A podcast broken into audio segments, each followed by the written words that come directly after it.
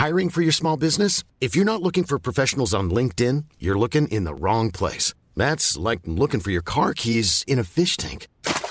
LinkedIn helps you hire professionals you can't find anywhere else, even those who aren't actively searching for a new job but might be open to the perfect role. In a given month, over 70% of LinkedIn users don't even visit other leading job sites. So start looking in the right place. With LinkedIn, you can hire professionals like a professional. Post your free job on linkedin.com/people slash people today.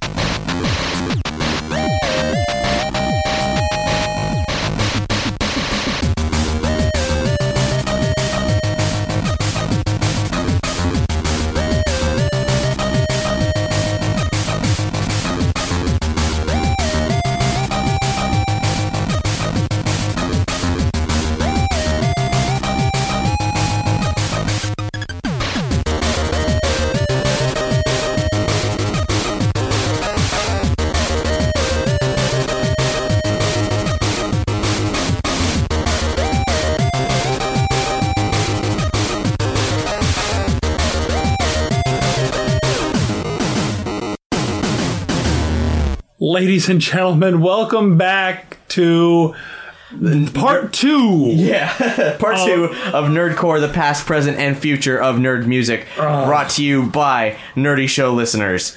Unexpectedly, this episode turned giant size with all the history that's teeming and spewing out of Hex's pores. We we come back. Is to that you- what it is? Yes. Oh, I need to exfoliate more. Oh yeah, you do. Drink some antioxidants, motherfucker. Um, Sigh. All right, with us we have John Hex Carter, Hi, I'm Hex. Triforce Mike. Cap, and And still with us for the long haul. is Mr. Huge Adam Warrock. Hello. Z I have, from, a li- I have no. I have no life. Z from Hipster When I'm not Please. touring uh, or making an album, I have no life.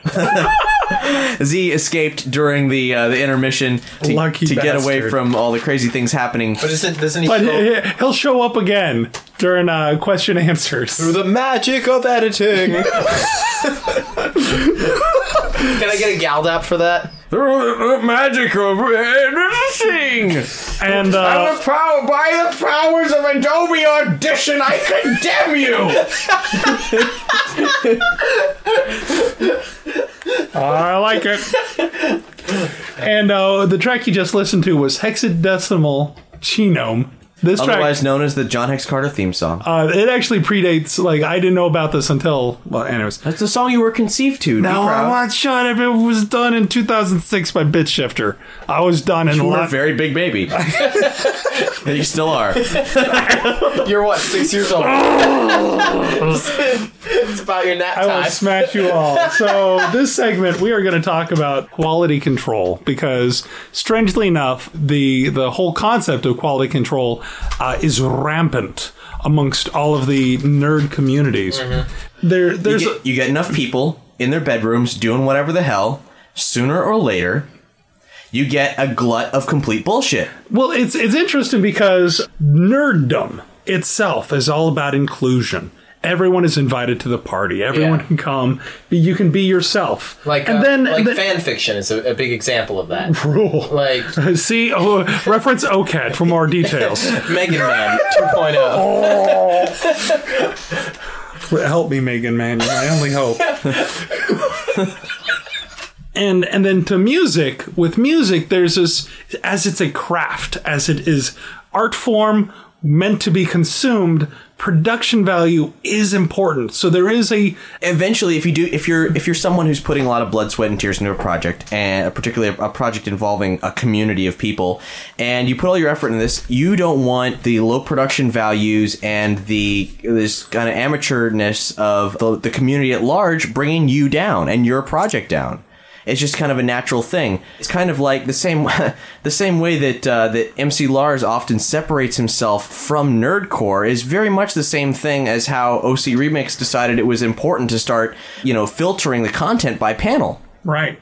Nerdcore in 2000, late 2006, early 2007. Well, actually, before that, uh, Rhyme Torrents Volume 3, Beefy said, I'm, I'm done with this. I, Enough of this crap shit that you guys are putting out.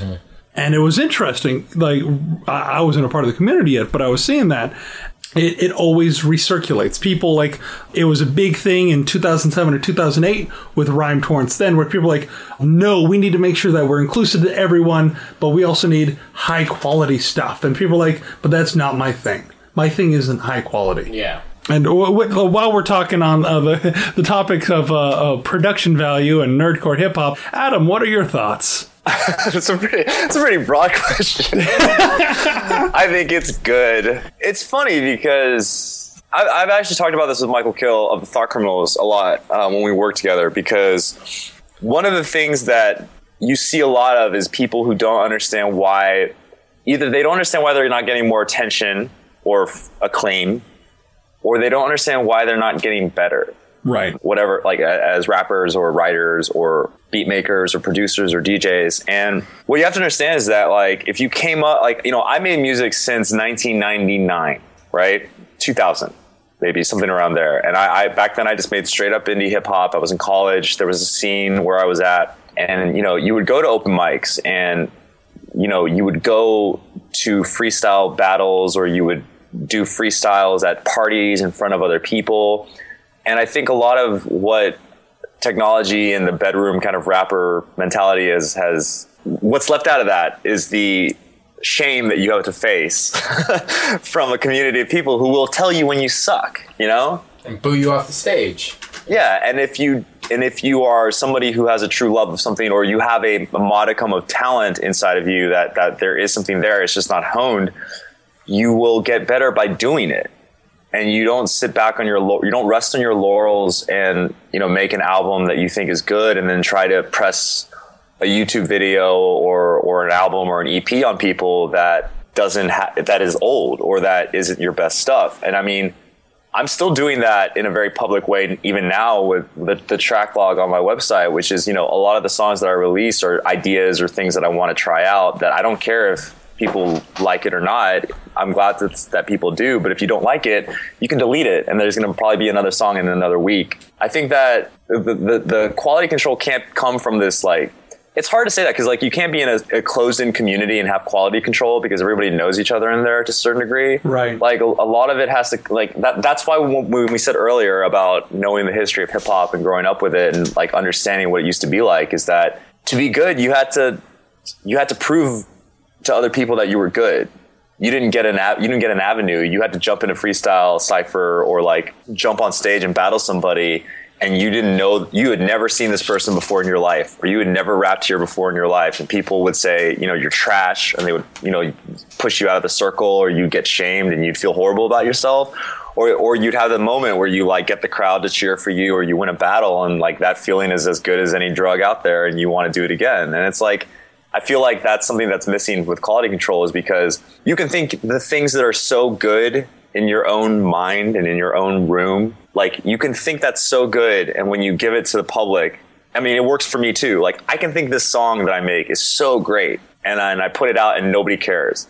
I can think a song is a joke, and I just did it in literally half an hour, and I put it out just like to have something to post on my site, and it becomes like the biggest hits that I have on the site. Like you don't get to sit in your room and control what is good and what's not.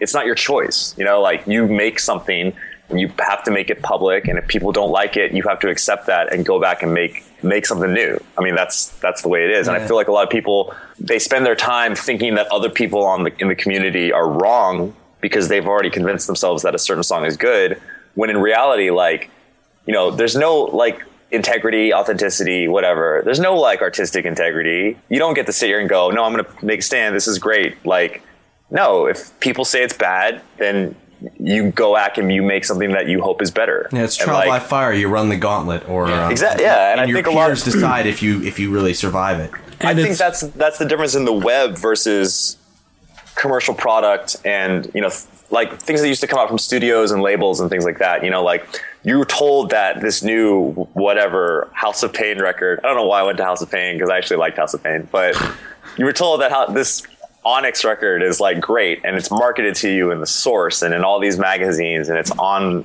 poster boards everywhere in, in new york and you see it and then there's a video on mtv and you're convinced it's good and so you're like, I guess I'm going to buy it because it's good, right? But like on the web, anything anybody creates, whether it's a podcast or it's a blog post or it's an article or art, like you don't get to decide what's good. All you get to decide is you put it out there. And if people think it sucks, it probably sucks. Like even if even if you think that the audience that it's going to and that it reaches is totally wrong, well, that's your audience. And even if you think they're all completely 100% wrong, they're still your audience, and you still have to kind of know how to play to that, or you got to find a new audience. And you got to like, be uh, uh, learn to be critical, and you got to learn to uh, criticize yourself.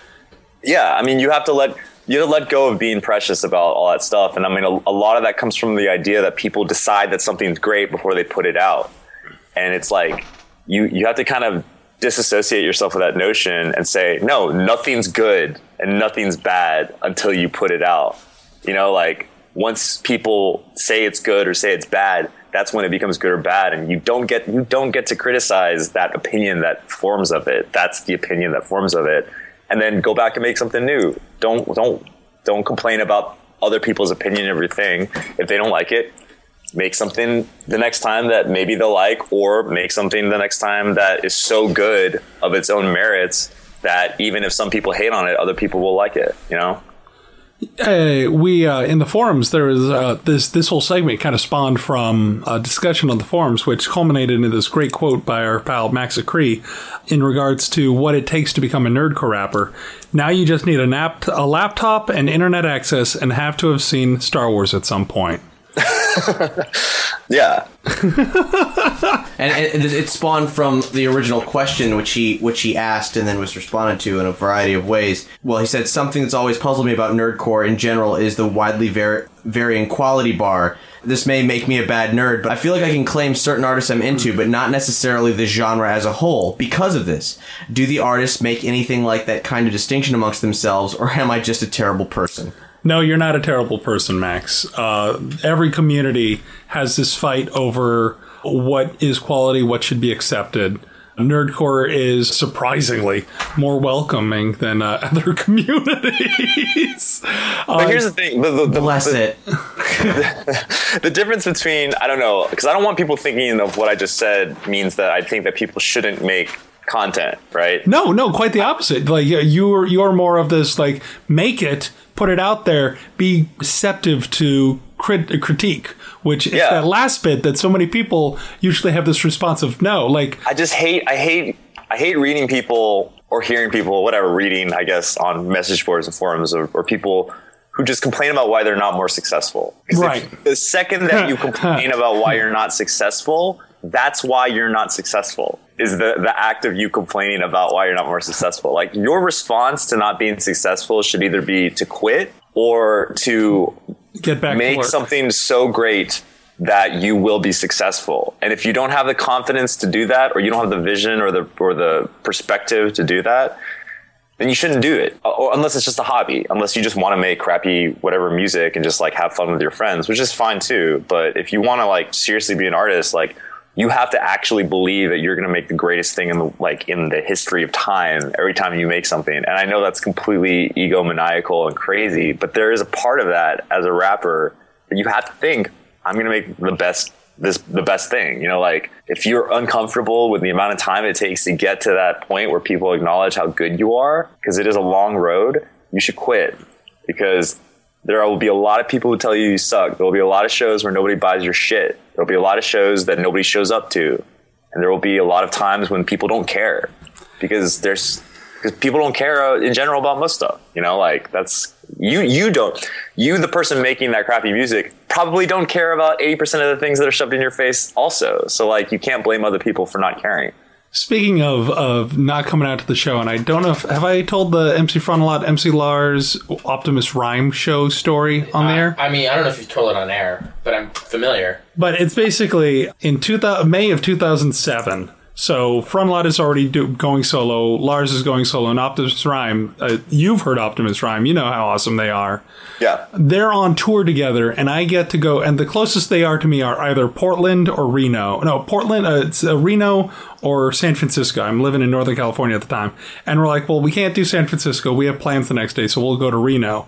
San Francisco show sold out. Portland show sold out. Seattle show sold out. We're like, we're excited. It doesn't matter where we go; it's going to be sold out. Yeah. Reno, it has this capacity of like like I could have held Nerdapalooza last year there. Hmm. Like it was a big. That was a thousand plus people. Yeah, that was a yeah. this place there were 13 people including me and the four guys that took with me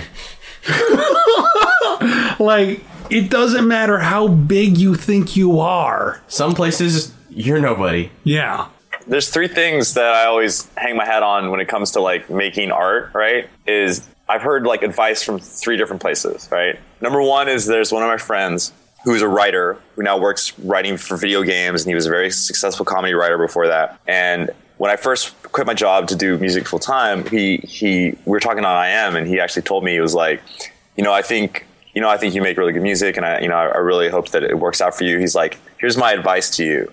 From here on out for one straight year you're to eat shit. And everybody eats shit for the first year of them trying to do the thing that they love doing because it's just a natural it's a natural thing that happens when you're trying to make a name for yourself in anything. You eat shit nobody comes to your shows. You're bleeding money.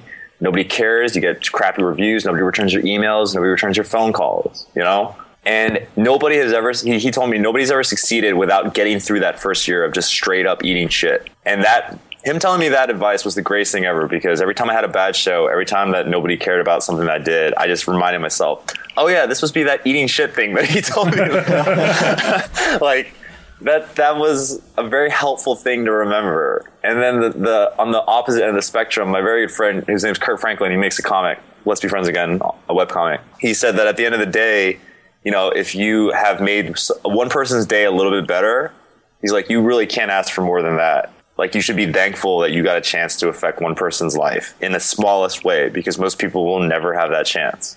So, like, you know, you have these two ends of the spectrum where it's like, yeah, remember you're going to constantly eat shit. It's going to suck. But on the other end of the spectrum, it's like you get that chance to do something that not a lot of people do, and you should always feel good about it. And that's why everyone's always miserable who's an artist because you're always completely like oscillating between these two zones and all like you feel both at 100% at every single time and it just makes you like a frazzled mess because you're like always fighting against yourself to feel one way or the other and then the third thing is I read an interview with a, an actor who said that the three reactions anyone should an actor ever has to being directed differently in a scene by like a director in a movie. The first reaction you should you, you should feel is fuck you. the second reaction you should feel is I suck. And the third reaction you should feel is okay, how can I do this better? And most people never get to that third step. Great story. There's this uh, amazing musician that works with Shael Riley with the Double Ice Backfire named uh, uh, Ty. He also goes by Suzumebachi on uh, OC Remix. Pretty accomplished now. He's and he's he's highly regarded as one of the best producers in the video game scene. And and if the Double Ice Backfires album is any testament to that production quality, holy shit! yeah, no, Uh, he's songs from the pit. I, I don't think I've gone on the record of saying it, but oh my god, it sounds so good. Yeah. Yeah, no, he he's pulled out all the stops and he's really made it sound good.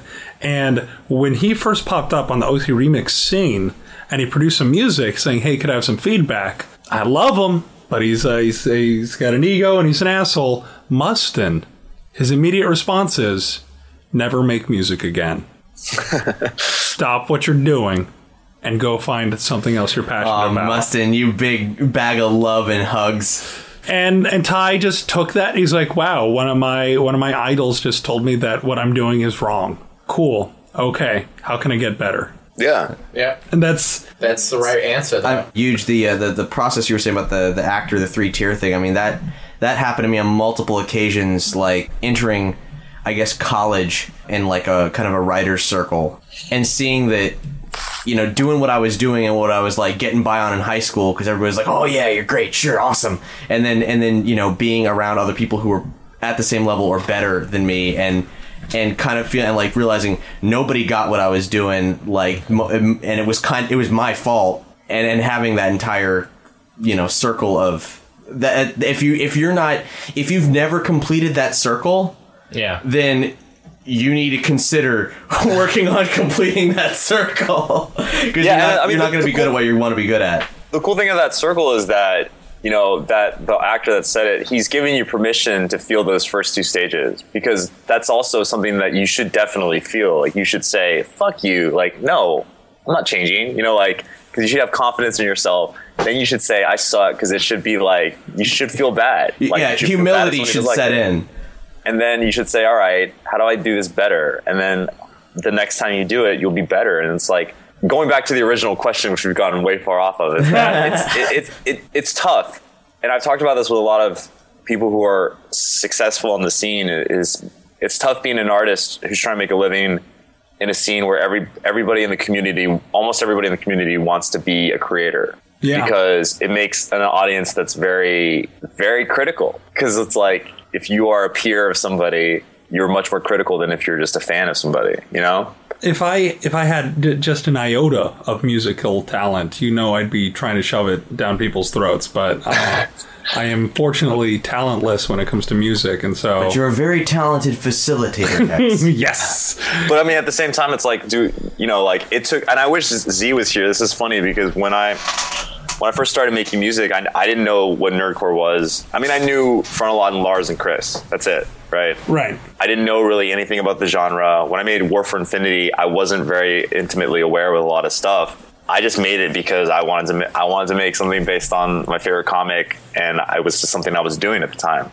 You know, it took me a long time to come to terms with fully claiming nerdcore, and a lot of it came from having long conversations with like Hex and with Z about what that meant. Because at first, all I saw was a bunch of people who were making really bad music. and, and Like, you know- complaining about each other. Right. you know you you wade into the pool and you listen to some people's stuff and you're like oh i don't know if i really i don't i don't make this kind of music so like i don't know if i can claim it because it's not that's not doesn't sound like me you know but the more that you, f- you start to like get into the community like that's when i first met in 80 and beefy and thought criminals and all these people and you start to see people who are very passionate about what they do and you can claim it while still having that sense of like you know always expecting better from the people in it and Yeah. that's exa- it's like politics you know like you can be a pa- you can be patriotic while still like being highly critical of your government, right? Because of everything that they do. It's the same way. It's like I'm going to rep this.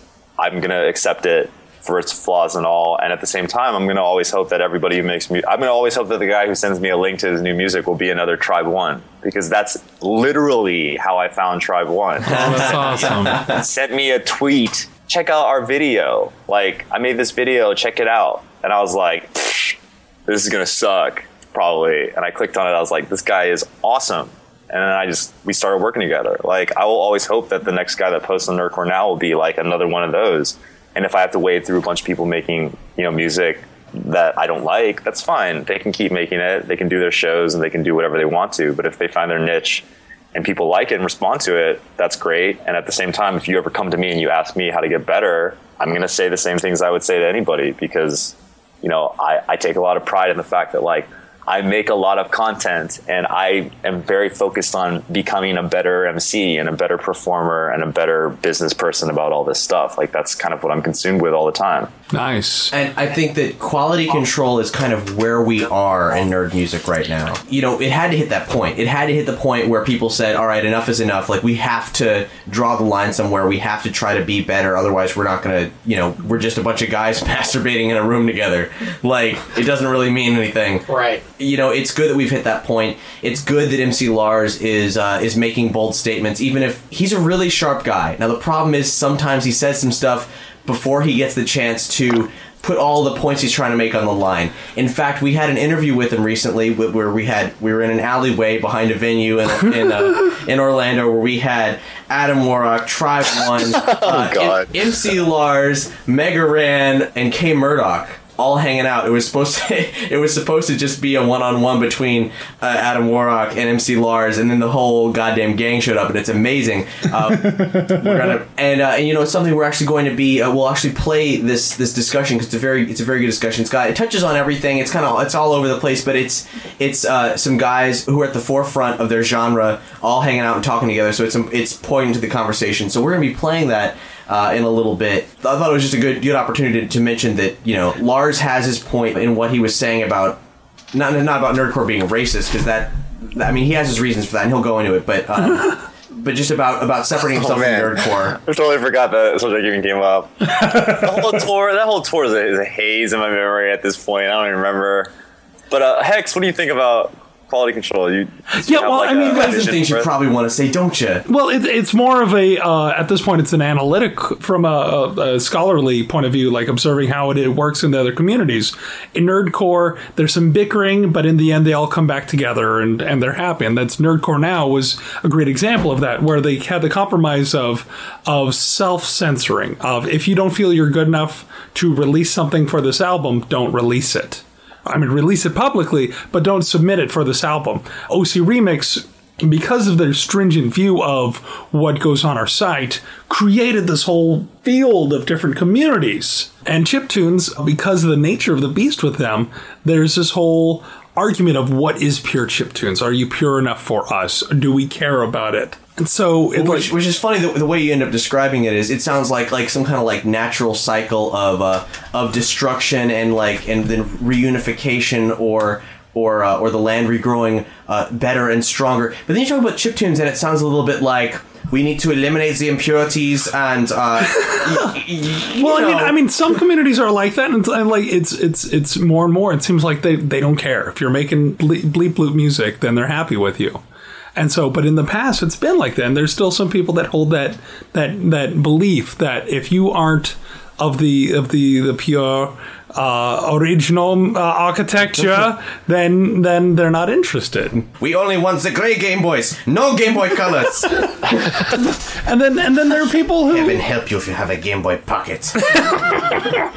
And then you have computer, you have communities that are much more embracing, like dementia music and and the fandom, where they're like, yeah, you're you're welcome, everyone's welcome. Let's all have a big party. And the Fump, even if you're not on the the the no, recognizable tier of the the main showcase, they they'll accept any music. They'll accept anyone, and they'll put you on the sideshow and they'll host your music. It's it's interesting see how there's like little to no commu- uh, quality control in the dementia scene. That does kind of get the reputation of continuing that feeling of oh this is just novelty music. Don't pay attention to it.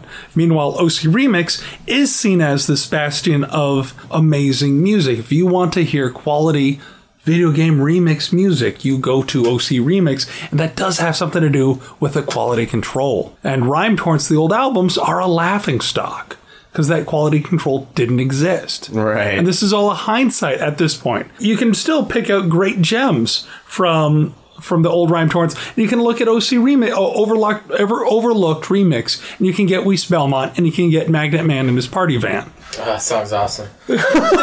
Like, see, it's Yeah. like like there are it, just because something has a reputation of of not having quality control doesn't mean quality stuff doesn't come from it. So it's it's interesting. It's because of the nature of of being online, that whole peer review thing. You can release stuff and it'll always be there. You won't have the sink or swim mentality that you will IRL. Where a band, if they're booed off a stage, go, well, we just got booed off a stage. Yeah. Meanwhile, online, you submit stuff to a forum, everyone flames you, you go, well, fuck you guys, you're the wrong forum to go to. That's their response. So, yeah. Let's cut to some music. Yeah. This has been an extended intro, but this is a very irregular episode, so I'm sure you'll excuse us. You know, you know what it is. You know the subject is dense, but I hope you're enjoying listening to it and learning about things as much as we are.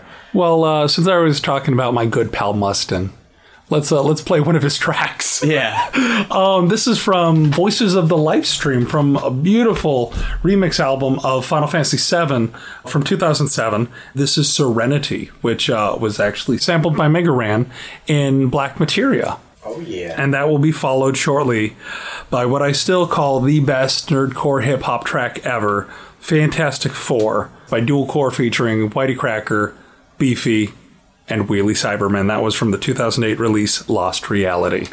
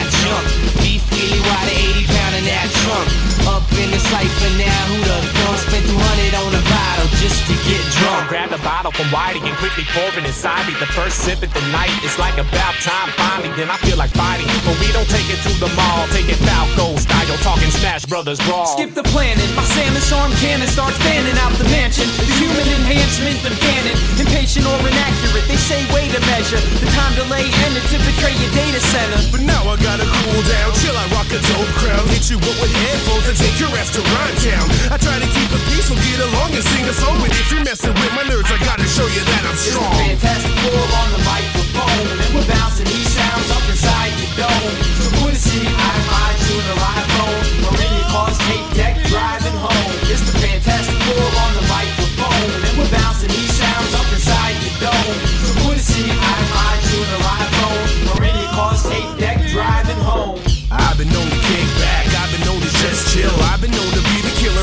the show's bill. So let it be known, I rip it like a cyclone. Fear in the tone, I ain't alone here on this microphone.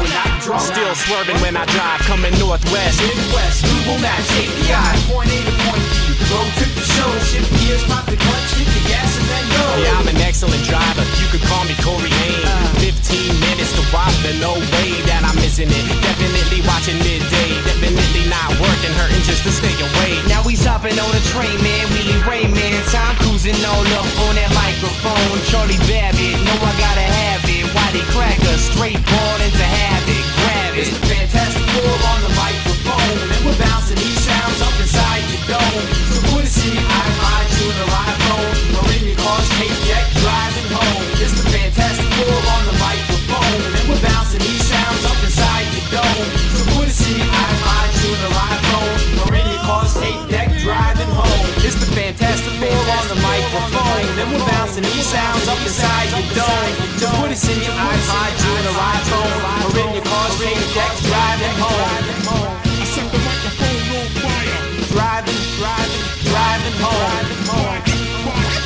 Driving, driving, drive, driving, driving home.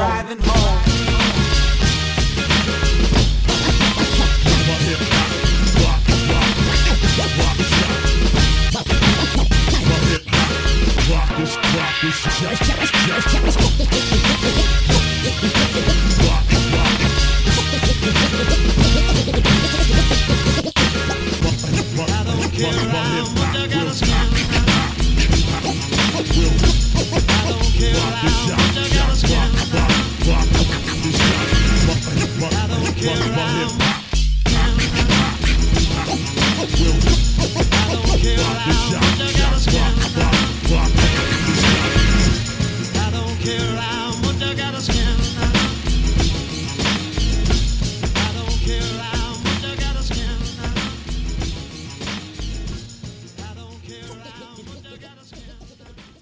Is MC Frontalot. You are, of course, listening to The Nerdy Show at nerdyshow.com. If you go to nerdyshow.org, there will only be porn.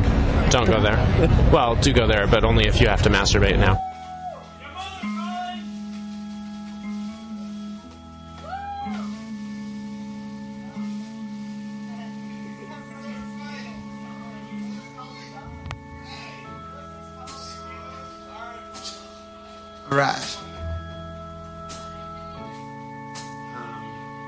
Glad to be here at Nerdapalooza. This is uh, our first Nerdapalooza. So, we want to thank everybody for inviting us, and thank you guys. I know it's been a long two nights, so thank you guys for sticking it around till the end.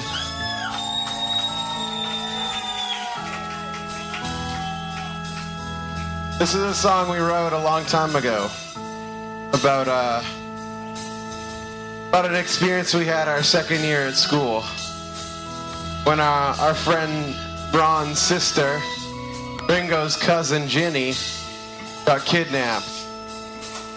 We had to go looking for her.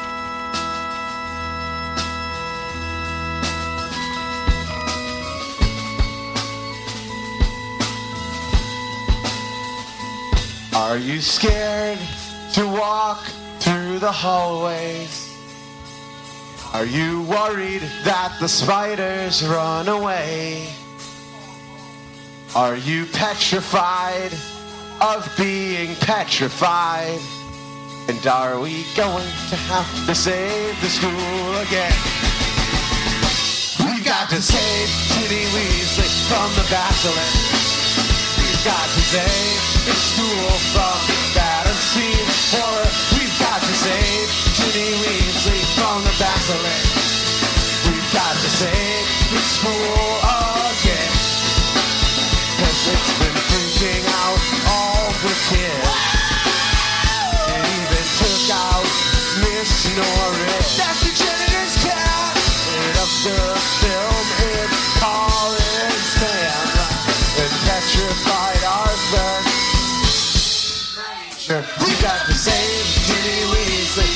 The basilisk. We've got to save the school from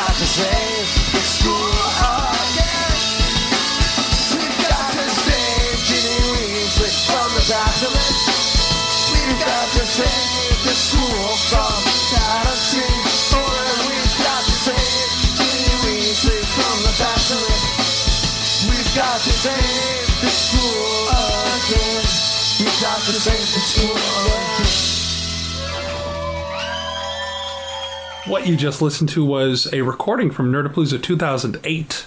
That was Harry and the Potters Save Ginny Weasley. And so now we are going to have a, a fun question and answer segment. Where we have resurrected Z from Hipster Please. We've blown in his cartridge, shuffled it around a bit, and got him back. So we asked the Nerdy Show forums whether or not they had any questions specifically for this episode, and so we gathered them to answer them here and now. And so uh, the five of us will do our best to give you a consensus answer. First of all, we had a couple questions from Key West Reactor. Yeah, yo. Uh, he says, I believe a case could be made that the Beastie Boys' License to Ill was an early nerdcore album. Agree or disagree, and why? My answer for that is do they consider themselves nerdcore? But that's my definition. Is Right. basically Yeah. it's a self title. Like would I say that License to Ill was a nerdy rap album? Yeah, I, Yeah. I feel that that was very influential to a bunch of uh, nerdcore rappers. Similar for the Fat Boys. Yeah, Absolutely. Or or Biz Markie. I mean, you ha- if you look at it like um like this lovable loser archetype for for rap, I mean that that's very much where I think uh, a lot of that grew out of. License doesn't have a self awareness because I mean they very much are still trying to be like Party rap. yeah like partiers and rebels and crazy kind of frat kind of guys you know See- like drinking beer and having parties and stuff. So like there's no self awareness of being a nerd in that music at all. It was the um, screwball comedy of rap albums.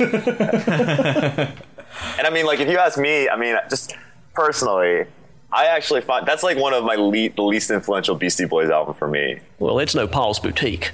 It's not a multi- it's not a check your head. It's not ill communication, which is, you know, ill communication was a huge, huge melding of Beastie Boys with the underground indie ish movement at the time that I think is like I think that's my favorite Beastie Boys album, Ill Communication. Next question is, uh, and I guess this one really goes to you, uh, Huge, which is, do any of those in this industry, which is in quotes, actually make a living at it? Curious if it's totally a labor of love for the groups and individuals, or if some or any of them get the payback they deserve. No, no, I'm just joking.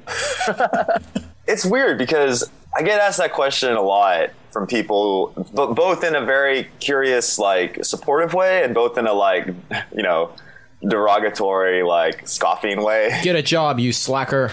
Yeah, and it's the only thing I can tell people is that you can break even by doing by, by getting to a certain critical mass with a lot of your stuff. And i don't even think that my stuff is necessarily to the point of what you would call a critical mass but you can definitely do shows you can sell merch and you can break even to the point where like you have the opportunity to keep doing it more. But to make a true living at it i think you have to have a certain number of things fall through that you don't even plan for. Like like the way I always tell it to other creative people who ask me for advice is that you can plan for like you can plan like the next six months of your life, and that you're going to do this album, you're going to do this tour, you're going to do this project, you're going to do all these things, right? And then on top of that, on top of that, you got to do press and you got to do PR and all that stuff. You got to hope that one other thing just happens, and you have no idea what that thing's going to be and it could be getting an opening spot on a tour or releasing some free song or free album or getting blo- blogged about by Penny Arcade or you know tweeted by, about by Wil Wheaton or whatever. And you can't plan for those things to happen. You can't just like pour all your energy into being like I'm going to get this one blog to write about me because it's a that's kind of obnoxious and b it'll, it'll never work Thank you. but you have to kind of assume that every single thing that comes your way is going to be a, an avenue to getting to that thing that needs to happen. And once that thing happens, you're good for the next however many months, and then you need another thing to happen. And so it's basically like, you know, if you work hard and you uh, are prolific and you are willing to put the work into it, which is it is a lot more work than a lot of people think it is. A lot of nuts and bolts stuff that is not fun and gives you a headache in the center of your forehead by staring at your screen all day and writing 500 emails. Half of those going to me in Eugene's Yeah. case. yeah, exactly. and trying to book shows and trying to get people to notice you. If you work, if you do all everything you can possibly do, you could break even. I think if you if you're good, if you're good to a certain degree, you can break even. And you have to have, and that takes time. That takes a certain amount of resources to start up, or a certain amount of comfort in having a certain amount of debt, which is, uh, you know, some people are comfortable with that, some people aren't. And then after that, if you want to make a living at it, to get to this next like tier or echelon or whatever, that unnamed blank thing's got to happen, and it's got to happen enough times until you either get you know with some sort of professional help like like an agency or somebody can help guide you or you reach such a critical mass like like like a Fets vet or something like that that happens that you know you have no choice but to do this all the way because you have enough people that want to see you live and buy your music. So it takes a while. It takes years for that to happen to get to the point where you can break even. But after that it's it's a very tenuous kind of path you walk on because like I said, you know, it's like you're always hoping that something you don't know what it is is going to happen, and that's like a ma- for some people that's an, that's a crazily maddening thing to always have above your head because it's so unsure. But sometimes you just got to have like blind faith, I guess.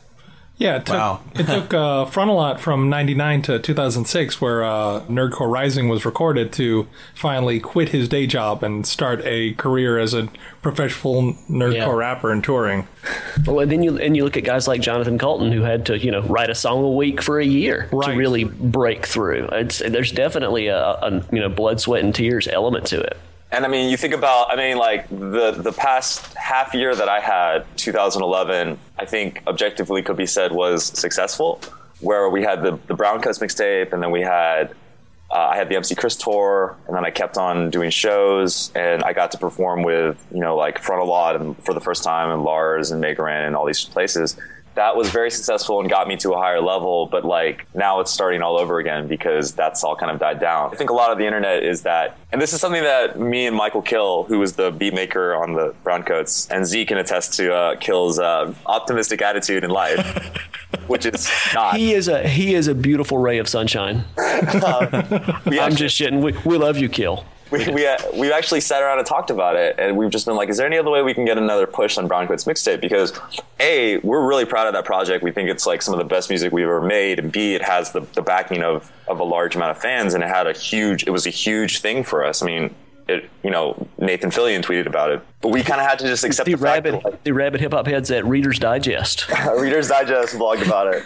Wow. Yeah, you didn't hear about that? No, I didn't hear about that. Congratulations. it's so ridiculous. You But, are the um, big times now. My grandmother might know about you now. even all, with all that to happen, we kind of had to accept after numerous discussions that I guess that thing's time is done, you know, like, and it was done in five months or even less, less than that, maybe like four, four or three months. And now it's, you know, it's, it's what do you got for me? What, what have you done for me lately, lately, you know? That's kind of the attention span and the, the timeline of the lifespan of things online is that, you know, we're already working on the next mixtape. We're going to announce the subject of it in March and it's going to come out in the summer. And I haven't, you know, I have a new album coming out that I'm going to go on tour again. And it's, it all starts over. And you just hope that you have as many, you can keep up a hot streak to get to the point where like it reaches that critical mass that lets you kind of relax a little bit. Until then, it's a lot of work and it's a lot of unsure nights and thinking that you've thrown your life away and wondering why you did it and all your music sucks and it's that miserable creative experience. So you can break even if you work hard enough, but to actually make a living,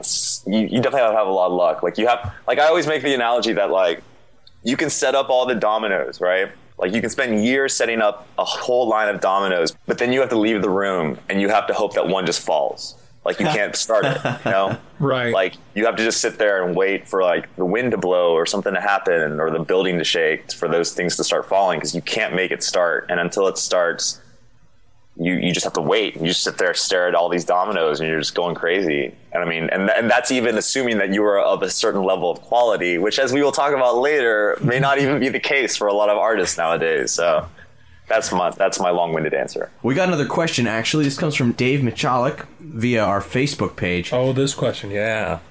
He says he prefaces this by saying it's going to be a strange question, and he may put it to Z over on Hipster Please. Well, allow us to um, to expedite that process. Yeah, that guy's full of shit. Don't ask him nothing. it came up in conversation where someone was saying that nerdcore rappers somehow represent the white man stealing yet another element of black culture, and they should all cut it out, which is just completely insane, right? So I'm trying to think that of uh, black nerdcore artists uh, to use as counterexamples. Why I'm engaging in this conversation at all is dubious at best, but off the top of my head, Hormones, Random, and Zealous One come to mind. I don't know. I know there are more, but my brain is not helping me. And that there's not exactly a, a question in there exactly. But the topic of yeah, I guess is nerdcore racist. and I guess the real question is is this statement that nerdcore rappers somehow represent the white man stealing yet another element of black culture insane? Didn't Eminem s- already steel rap music? I don't. I don't get it. So uh, last I checked, Zealous One was Samoan. He, he is not white. Isn't that right, Z? Uh, yeah, but yeah, I was gonna say I believe he's he's of a Polynesian descent. Yeah. that's, uh, I mean, if, uh, like, I can, we can sneak Tribe One in there. Mm-hmm, certainly. Yeah, the whole uh, entity. We can th- squeeze entity in there for another African American representative in the the nerdcore scene. Myth is Myth still? Well, and, and I guess technically tribe is biracial, which again brings this whole thing full circle. the white man. I love love questions that have the white man. the white man. The white man. Who is And I love white the, man? I love the fact. I love the fact that people want to ask my hillbilly ass that. That always uh, nothing, nothing uncomfortable about that. Zee, we pardon want to me. talk, Pardon Zee, me, want to white talk to you about racists. What do you got for us? I was like, well, uh, let's go out in the yard and see who we run into. Come on, kids. Let's take a walk through the deep south. I'm sure nothing bad will happen. I think there's really, you know, you, you, you could certainly make that argument, and and people have made that argument for you Oh, know yeah. fairly succinctly a lot of times. But I think when I'm watching television and there is a rap song selling me a Big Mac. Perhaps the sanctity of hip hop has already been compromised. oh, I mean, I'm, I, I'm, I'm, not trying to be a dick about this, and I, and I do think that there's there's a valid point about about white privilege and about male privilege in in hip hop and in nerdcore hip hop specifically, but. Is that really your strongest argument? Are these guys present, presenting themselves as a minstrel show? Is there an element of self awareness? Do a lot of these artists realize that though they may not have come from the roots of hip hop, that they grew up with hip hop? Is hip hop a racial thing or is it a larger cultural thing? And I, I tend to think that it's the latter. I tend to think that hip hop is universal. You can hear hip hop in any country that has uh, enough free radio or a sturdy enough black market to get that music to the youth. I think it's part And of he doesn't mean culture people. now. It's not I a don't black. It's think not a black people market. Yo, here, here's the thing, right? And and I've actually I've spoken about this with a lot of people. I actually almost went back to school to do get like a master's in doing like cultural studies about this. Is the fact that like right now the the rap that's being made by young people, quote unquote young people. Which I guess I'm not in because I'm in my 30s now. But uh, they're the first generation of people to grow up where rap wasn't seen as an exclusively black art form, right? Mm-hmm. like they since they could remember music there has always been eminem and there's always been this indie this huge underground where, where slug from atmosphere and El-P and all these people have been making music for since 2000 since earlier than that but like in the in the spotlight since 2000 or about right?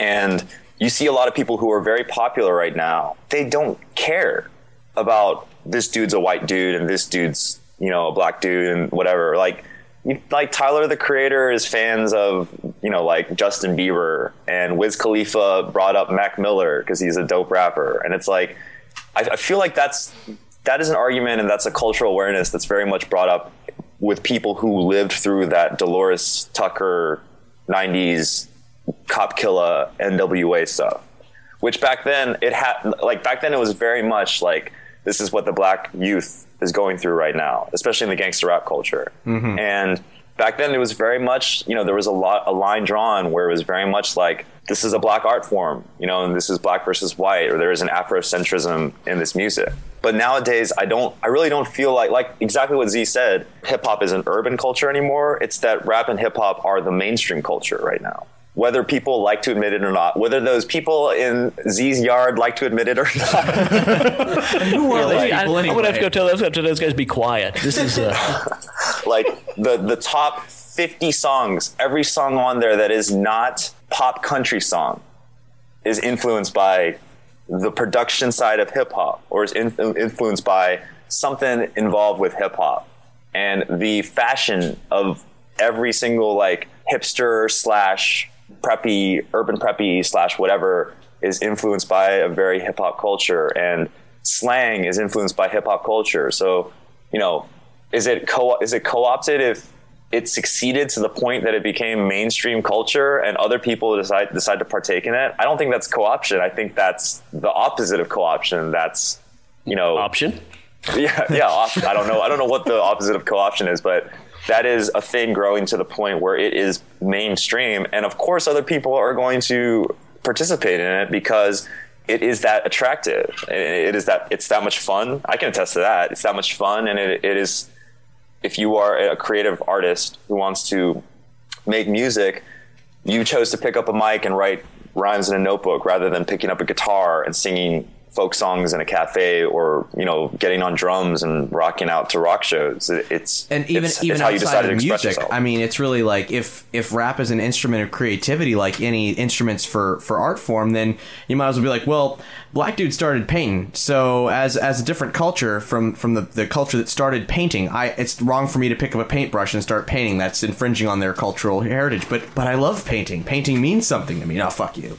you know? Yeah, and I think I think that that goes back to a lot of there are a lot of artists, people who say they're artists in nerdcore or nerdy rap or whatever you want to call it, that may not have a full appreciation for the history of hip hop. And I think that I don't think that that's a disqualifier. I think, But it, it's unfortunate. I think it's a sh- yeah, exactly. I think it's a, a, ho- a horrible shame if you don't at least pick up a book and read about the history, or you, you've at least never heard, you know, Big Daddy Kane and Kool G Rap and Rakim records from back in the late '80s and early '90s, where every single person's flow developed from. You know, whatever. Like, I'll get in trouble saying this, but like Run DMC, Sugar Hill Gang, whatever. Those three guys, those three guys are what influenced the modern style of rap. And if you've never or you've never listened through "It Takes a Nation of Millions by Public Enemy, like you are missing out on a huge part of the history of this thing that you say you love. And with that comes an awareness that it, yes, it used to be a very black art form. It used to be a very Afrocentric art form, and that should be part of your relationship with it, whether you're white or black or Asian or whatever. But it, just because you participate in what is now a mainstream culture that everybody uses from Justin Bieber to Adele to whoever. Like, I don't see how that's co opting anything. Word. So what we have next is yet another track from Nerdapalooza. This is from Nerdapalooza 2010. This is Nerdcore Rising, MC Frontalot featuring Random and Schaefer the Dark Lord. And following that will be a actually brand new track.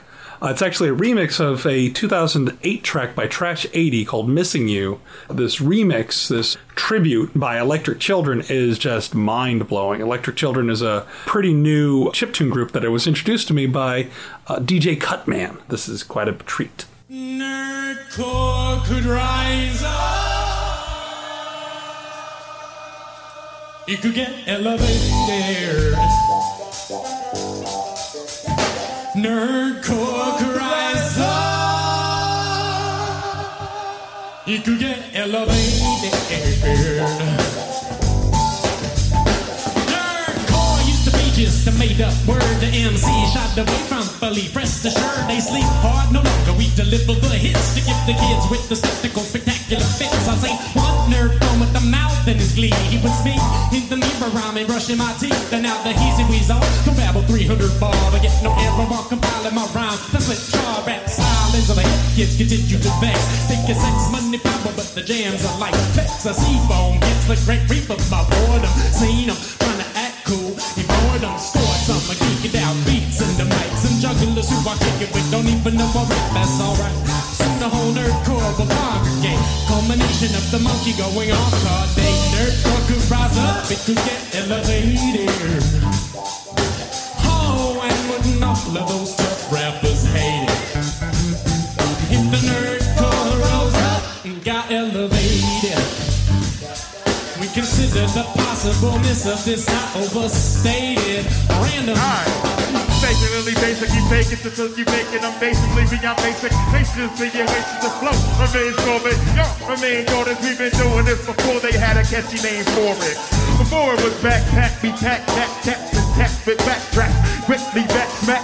Y'all know what time it is. The goal is dominance. We sorta like the lambs as if they were tight with stanzas. If hip hop dead, the deck dancers. Random, keep it going like a techno dancer. Repping it, true school, yes, just the deficit. Playing me is not going down like the deficit. Realest you ever met. Exude cleverness, I did a threat whenever I'm the subject in the predicate. You took the hard way and miserably failed at it. We did the impossible. LOL at it. Up, it could get elevated. Yeah, come on. Oh,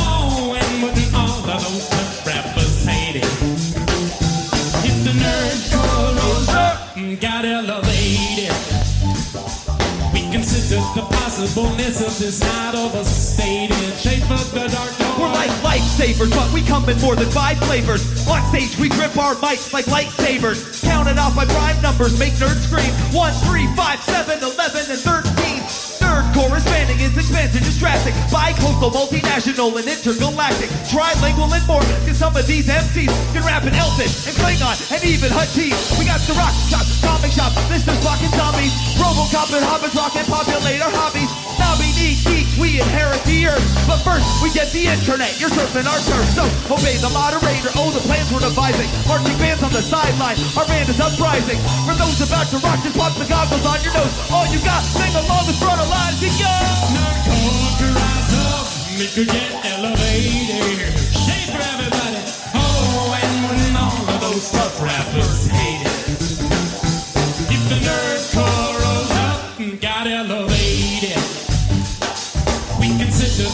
possibleness of this not overstated. Nerdcore could rise up.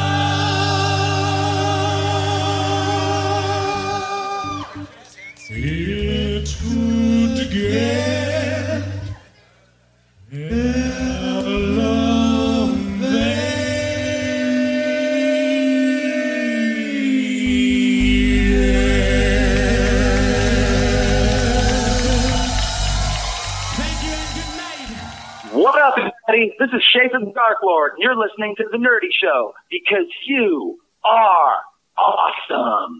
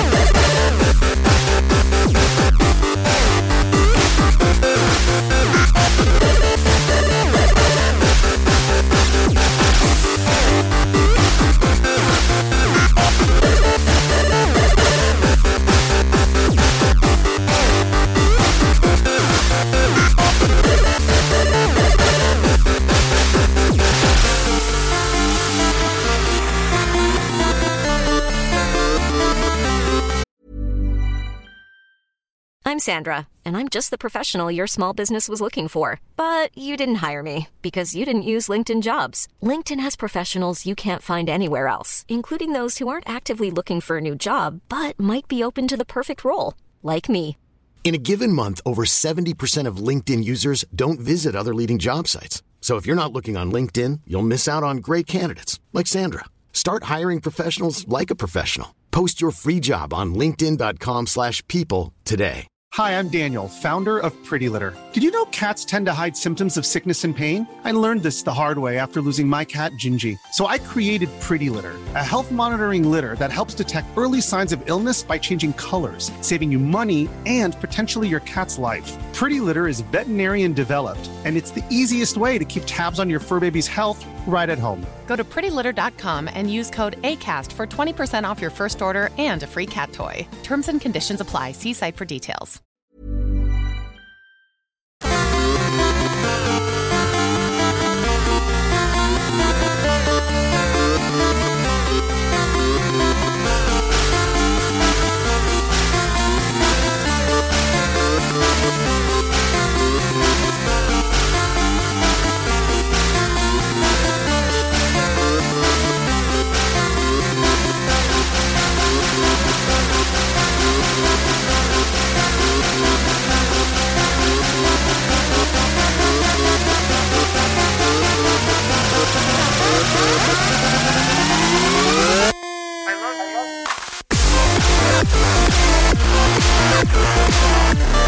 We'll be right back.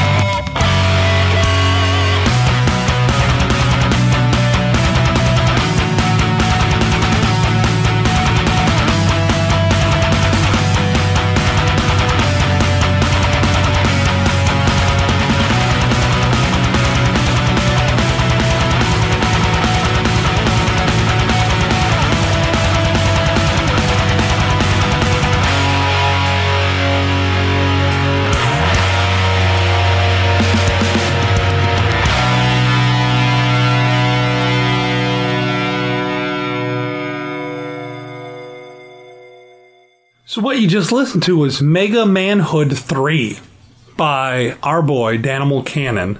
That was something that he recently released for Dwelling of Duels, which we've mentioned. Did he win? I don't know. There, uh, everyone's winners in Dwelling of Duels. like it's it's it's it's less about the competition, more about releasing music. It's about the adventure. Yeah, and so now what we have is a special treat. Yes, the aforementioned alleyway interview with MC Lars, Adam Warrock, Tribe One, Mega Ran, K-Murdock. MC Chris was performing. Performing. And so th- this is a, this is a great discussion. There's we cover a lot of topics, and uh, we've been looking for a good excuse to put it out, and this is this is a marvelous excuse to put it out. So here it is. I'm in a back alleyway behind the social in Orlando, Florida, with two handsome gentlemen. I got MC Lars and Adam Warrock. Hi, Cap. Nice to meet you. I'm pleased to know you now. Yes. it's good to meet you for the first time ever, right now. Right in this moment. No, we met. How's it going? First know- time ever. you- uh, first time ever. Yeah, that's First time we've ever met. Gonna say it's first time ever. What we're going to do is we're going to do an artist on artist deal. Lars, you've been in the scene for quite some time since the start of like the the nerd rap movement. Sick. And Adam Warrock, you started recently, but you're both you both do the same kind of music. You're not confined to any genre within hip hop. You are hip hop. You rap about what you know. You do what you enjoy. You know, you're not confined by the constraints of say narrowing yourself down to a genre. Despite the the gap between your two careers, you got a lot in common. So I want to see you two talk about uh, you know craft, recording, experiences, methodology. We definitely all rap about different things, like beyond what our main thing is. I think that's the good thing about what everybody does here is that we're not hemmed in by own. Like I don't have to always rap about comic books. I feel like rapping about whatever I feel like. It's still within the the same kind of aesthetic as what we do. The way you, it's like your perspective on things. Like you can look at comics, you can look at literature, and how you make a song out of those ideas is the same way you can apply that to politics or to culture or to other things like that it is like our calling card, but at the same time, I think everybody on this tour is very well rounded. Like they make songs about a lot of things. Like this guy makes songs about hardcore alien hip hop sometimes when he just feels like it, right? Hey, you guys, you guys are on tour with uh, with MC Chris, Random, aka Mega Ran, who's with K-Murdock, and uh, and also Tribe One just joined the tour. Uh, so it's a big it's a big nerd rap tour. You know, I'll say I'll say one thing about methodology, and I'm gonna compliment you. so Thank you. you're gonna blush. But you know the thing about because I haven't been performing as consistently as this guy has, going on ten years ain't about to stop.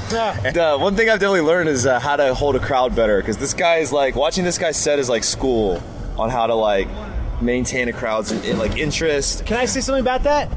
That that will be part uh, be like an adjunct to what you were saying. I totally interrupted you though. So rude, man. but about how, to hold a cla- how I learned to do that. I used to be a summer camp counselor for fifth graders. Bring out the puppet show, or have a screaming contest, or like have them run around. Doing something simple that everyone can do that changes the flow is how you hold a crowd. And if you can like keep a group of fifth, like five year olds and six year olds with summer camp focus, then you could do a hip hop crowd. That's all I was saying. It's the same thing. What you're saying is that hip hop fans have the uh, maturity and intelligence of five and six year olds, Well, right? if you get any 500, a group of 500 people in the same place, yeah, it's the same as like five to 10 five year olds. I was just joking. No, it's a com- it's actually a complex and real math equation. You can just reduce the intelligence down depending on the number of people in a room together. Is that true? No, I'm, uh, I'm maybe probably. I mean, No, you're, but- you're presenting some facts here. But like no, like watching, he's got a 45 minute set. If you watch his set through and through, it's a very like it teaches me how to do a live show. It teaches me how to do songs and the hooks in the future, like on record, so that they can translate to live shows better. And that's definitely one thing that I've learned from watching Chris and Lars, who both interact with their crowds in very different ways. But it's like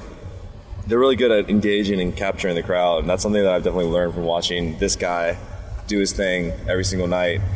But uh, but no, that's the one thing that I've gained from this from this tour is you know I thought that I was a, a, a good enough performer, and it's nice to know that there's always more stuff that you can do and like people you can learn from because it does come from experience. You're good enough and you're better than good enough. You're amazing.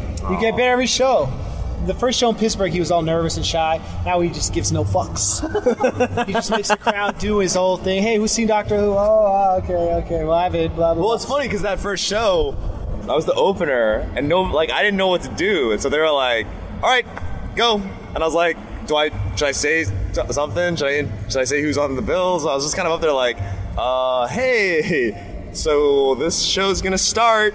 Now you're like I didn't really know what I was doing, but you get more comfortable. You have to. I mean, otherwise, every single night you're gonna be like feeling sick with stress and and nervous. But you were in the zone tonight, man. You just leapt up on the stage and it was fucking started. Well, that's also because tonight we had a very quick sound. That's another thing you learn about like the different kind of like sound checks and setups and how sometimes you don't have any time to really make it perfect. And so like some nights you just kind of figure out that you're just gonna like do a sound check in two minutes and then doors open and then all of a sudden you're on stage and you're like, well, let's just do this. Let's just go. So like punk rock. Lars, you just debuted a music video that is really, really cool. L- Lars Attacks video. It is extremely fucking in depth. It's like How did those contacts feel, Lars? Well, knowing you and knowing Random are great contacts, so they feel great. No, they hurt a lot, and the teeth hurt a lot, but it looked awesome. Now, were you were you uh, meant to be an alien in that? Some kind of like alien monster? Alien demon, bro, from hell and space. Go, get in here, get in here, get in here. Megaran. Guys, I want to introduce Megaran. Megaran. Hey! I got three wisdom three craft masters of, uh, of nerd rhymes here, and uh, I'm wondering, you guys, you guys all come from different nerdy backgrounds, different rap backgrounds, probably. What are what are your individual rap backgrounds, your influences, your hip hop influences? Well, um, I would like to say Beastie Boys.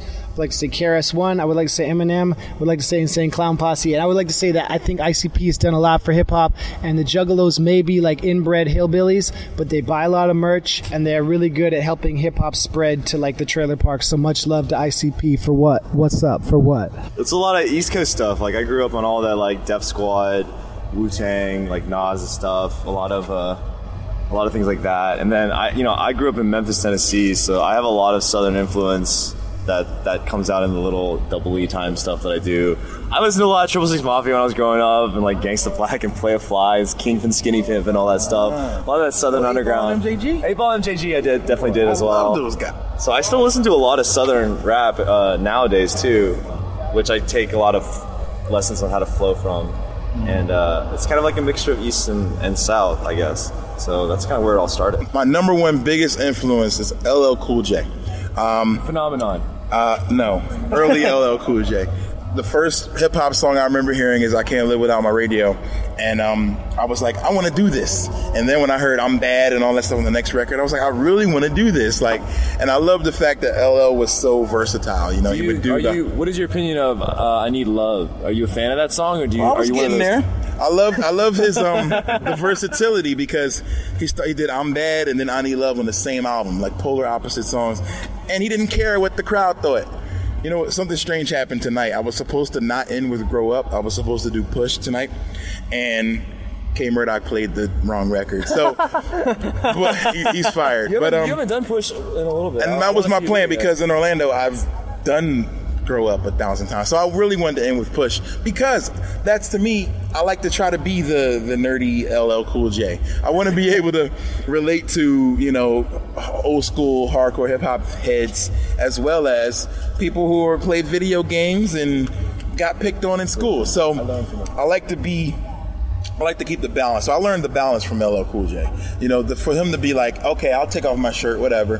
But if one of you rappers step out of line, I'm going to diss the hell out of you, and you will never ever step to me. You're like, so I want to be that kind of guy. You know what I mean? Not like, oh, you know, a bully, but you know what I mean, right? But can I say something about Mega Ran real quick? Mm-hmm. Yes. There's Mega Ran and there's Random.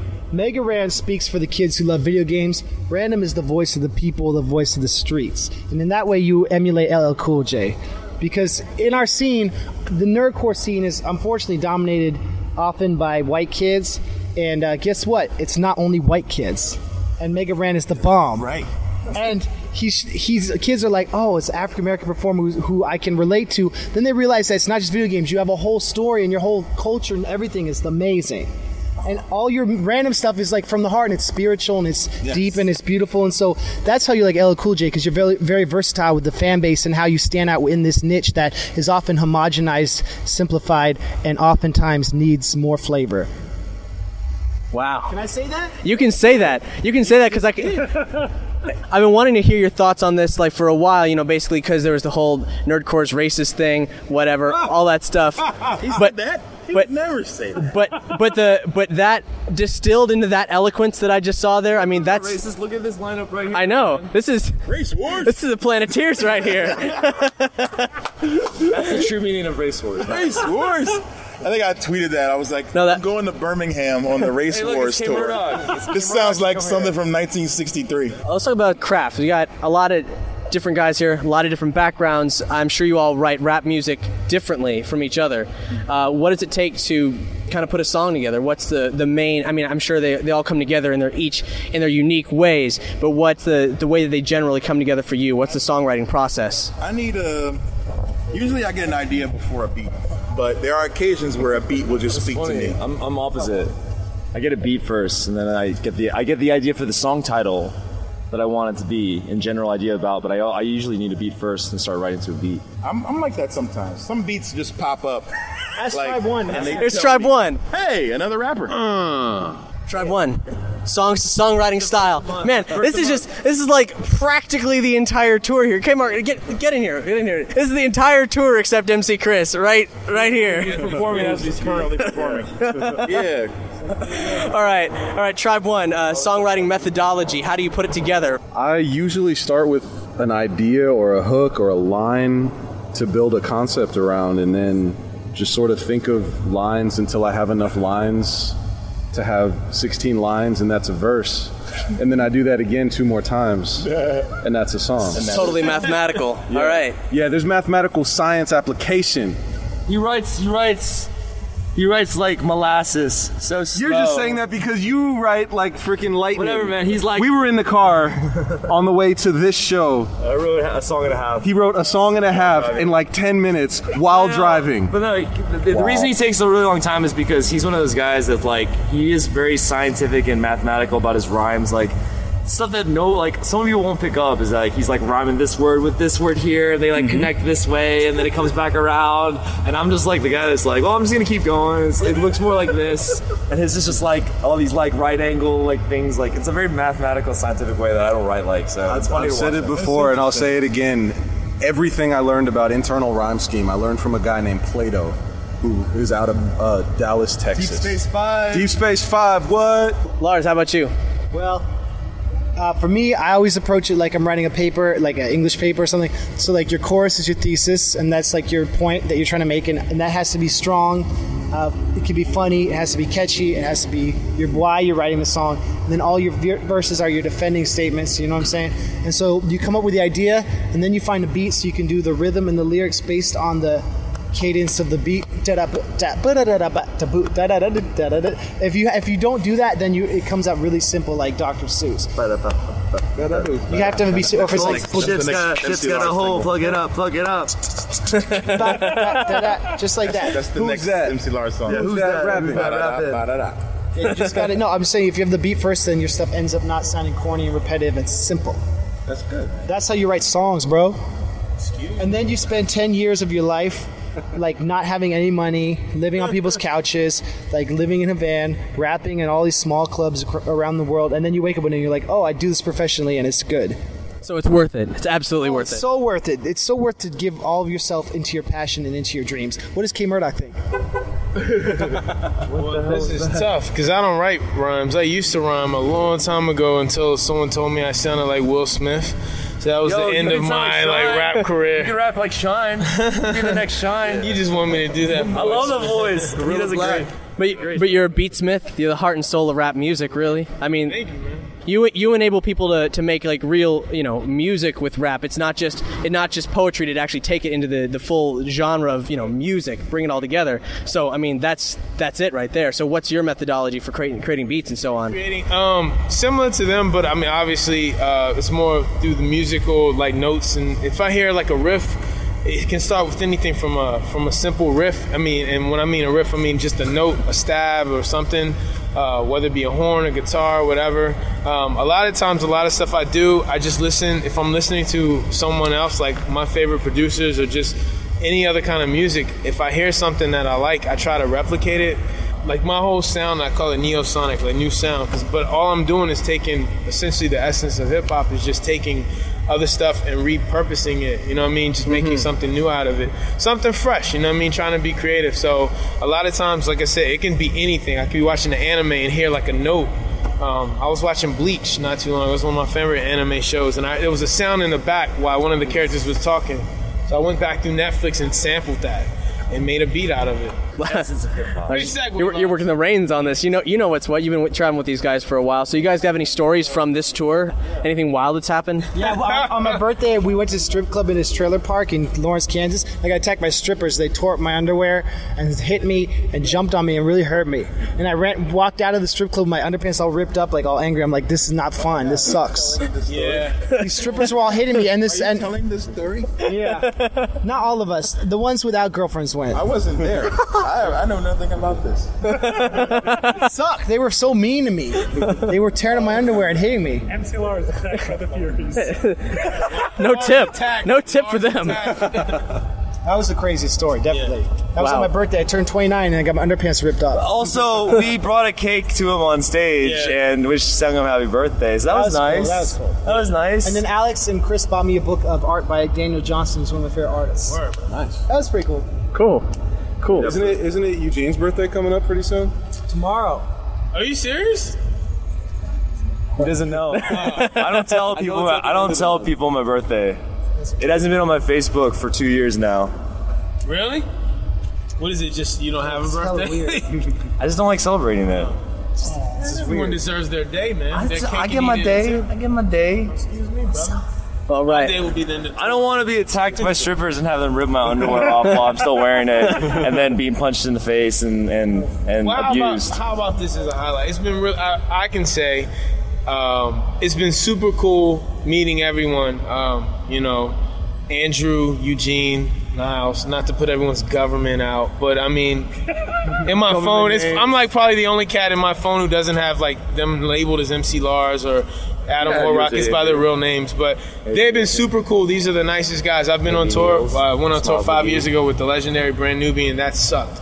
Uh, that's a whole nother podcast. yeah, damn straight. But this has been super cool, man. Like good music, good vibes. Uh, it's been one of the best experiences in my life. You know what my favorite part of the tour is, and uh, I was telling Niles about this, Drive about this before he joined, is when we all load, when we're all at load in and we have two hours before doors, and we get to just sit in a venue that's quiet and just goof off and hang out, set up our merch and like run around and just be goofy. That's like the most fun time of the tours. I mean, other than being on stage, of course, and you know, but uh, that's the most fun time because we actually get to like hang out and be friends and like goof off and, and just chill, which is like very rare at a tour where you're driving every single day and desperately trying to find some like figure out what day it is and eat something that doesn't like isn't the most horrible thing you could possibly eat that day health wise.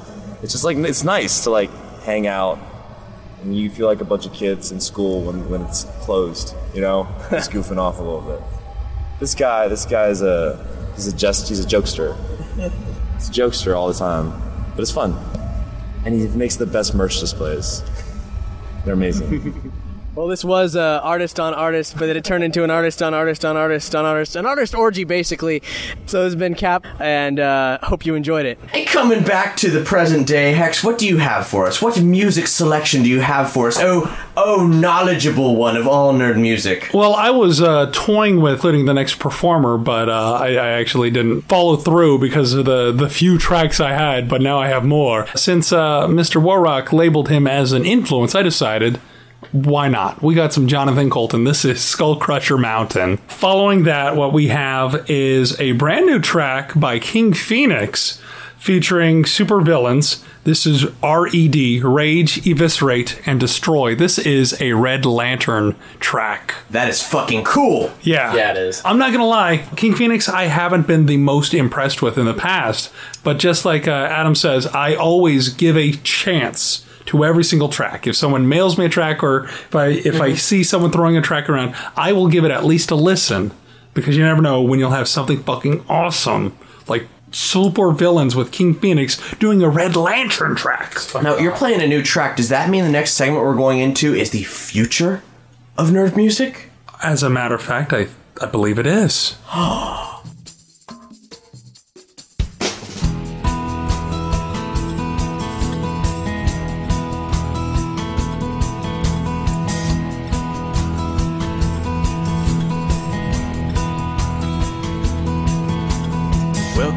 secret lair on Skull Crusher Mountain.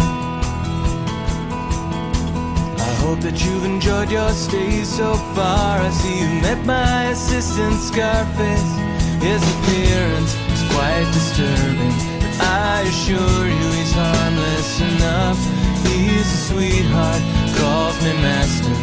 And he has a way of finding pretty things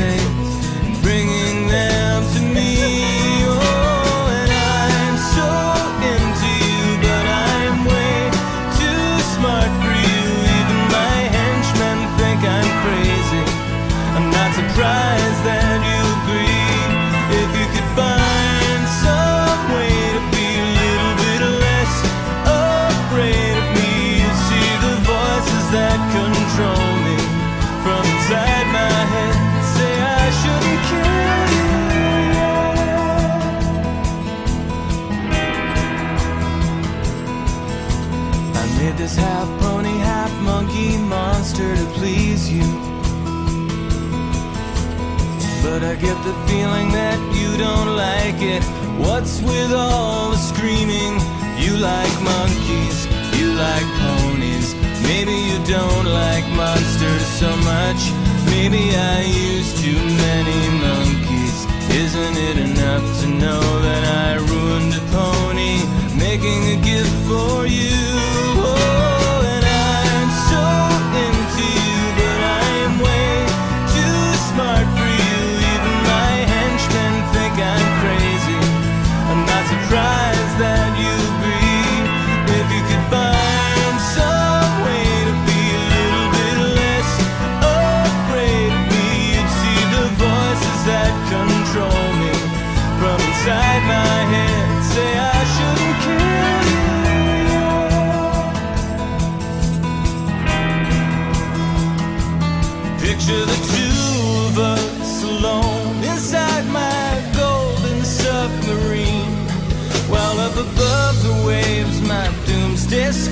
ignites the atmosphere.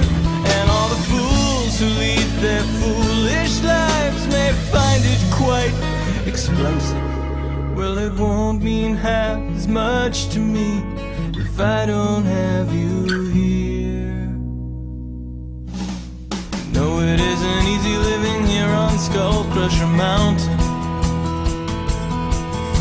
So maybe you could cut me just a little slack. Would it kill you to be civil? I've been patient, I've been gracious, and this mountain is covered with wolves. Hear them howling, my hungry children. Maybe you should stay and have another drink and think about me and you.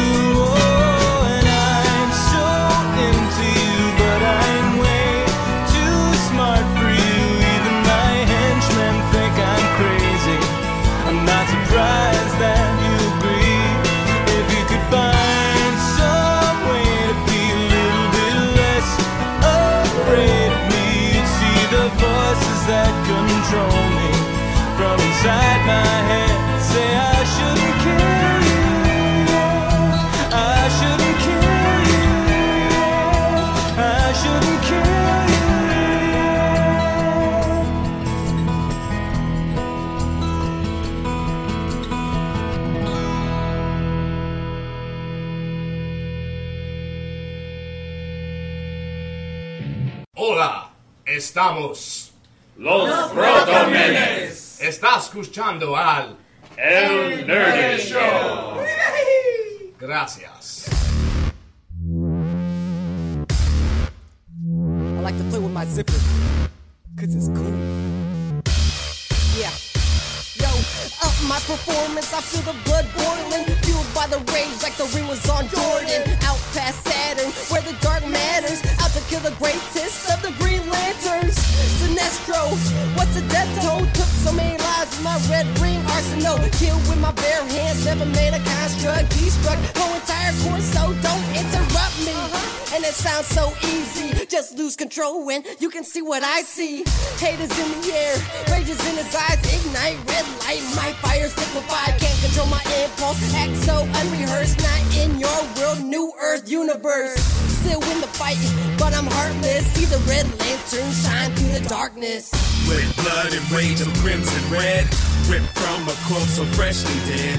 Together with our hellish hate, we'll burn you all. That is your fate. With blood and rays of crimson red, ripped from a corpse so freshly dead. Together with our hellish hate, we'll burn you all.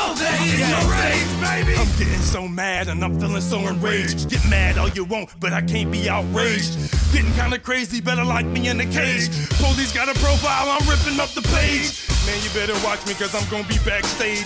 You gon' see my pistol, but I bet not disengage. I see you and your girlfriend, you're trying to get engaged. But you gon' see this shotty gun talking 12 gauge. See me off stage and I'll get back on stage. Yeah, you will see the sage burning in the air. You don't even, what? See what I wear? What? I'm puking on people cause I'm feeling no despair. I push you down the stair. I see you over there. Yeah. Does that belong to you? Huh? I guess I use there. Oh. I break your Tupperware with your parents' hardware. A bad babysitter push you out your high chair. Think that I care? Well, how dare? What? You wanna have some w- w- w- warfare? You know I'm broke, you know I'm on that welfare. Just broke my legs, and now I'm in a wheelchair. They brought. With blood and rage of crimson red, ripped from a corpse so freshly dead. Together with our hellish hate, we'll burn you all. That is your fate. With blood and rage of crimson red, ripped from a corpse so freshly dead. Together with our hellish hate, we'll burn you all. That is your fate.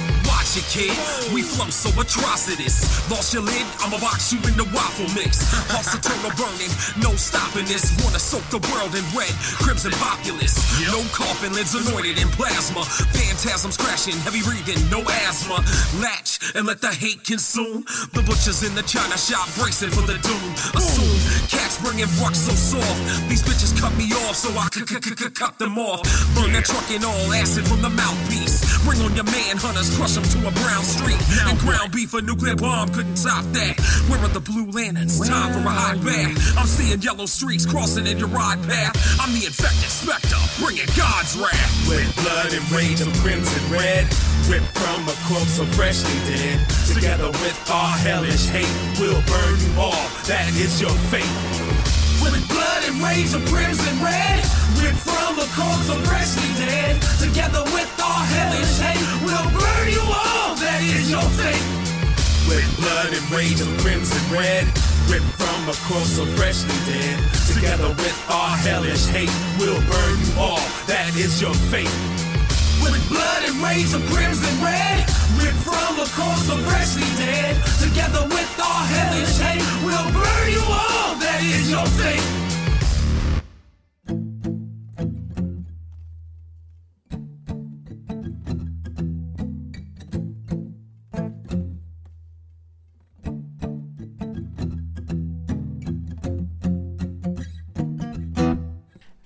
For calling. Leave me a message, please. Tell me what day and what month and what year it is. Cause I'm not here. No, baby, I'm not home.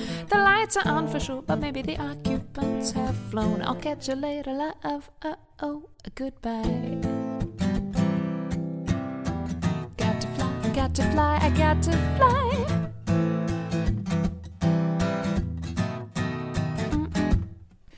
I don't know how you got the stomach for reality when you could go circle the stars. You wouldn't believe where I've been. Just to say, I made some freakishly fabulous finds. My corpse has been here, but my mind's covered miles. I'm craving altitude, so kindly step aside. I got to fly.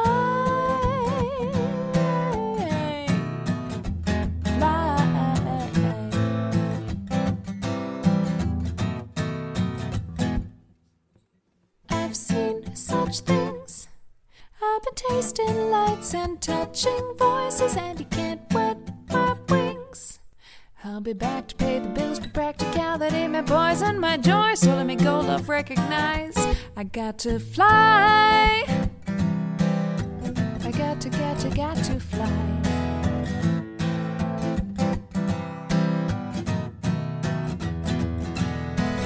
Thank you for calling. Leave me a detailed message, please. Tell me what day and what month and what year it is. I'm gonna bring you back the goblet and the sword and the flower. I'm gonna mount a rescue love. I'm gonna lay siege to the tower. I need adventure love, so let me off this rock. Because I fully understand the minute that I land. I got a trip, I gotta take, I gotta call, I gotta make, I gotta run, I gotta do, gotta clean, I gotta send, I gotta find, I gotta get, I gotta give, I gotta go through that pile. I gotta list, I got a note, I got a job, I got a vote, I got to read, I got to write, I got to get my sleep tonight. I gotta go,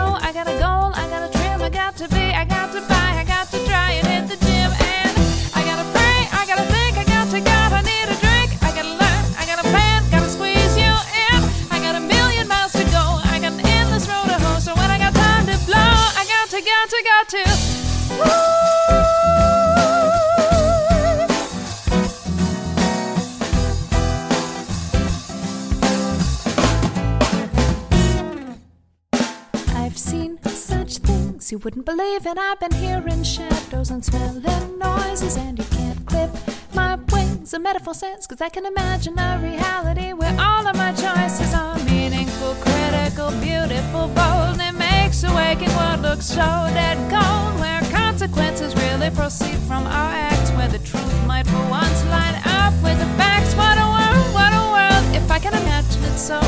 Imagining must matter, and that's why I got to go.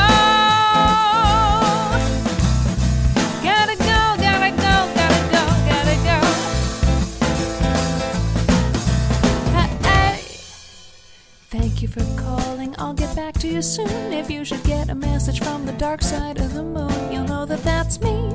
Baby, you'll know I'm there. The reception's lousy, baby, but the view's beyond compare. So if you wanna call shotgun on my rocket, well, you oughta, baby. Let's, let's, baby, let's, let's, let's fly. I got to fly.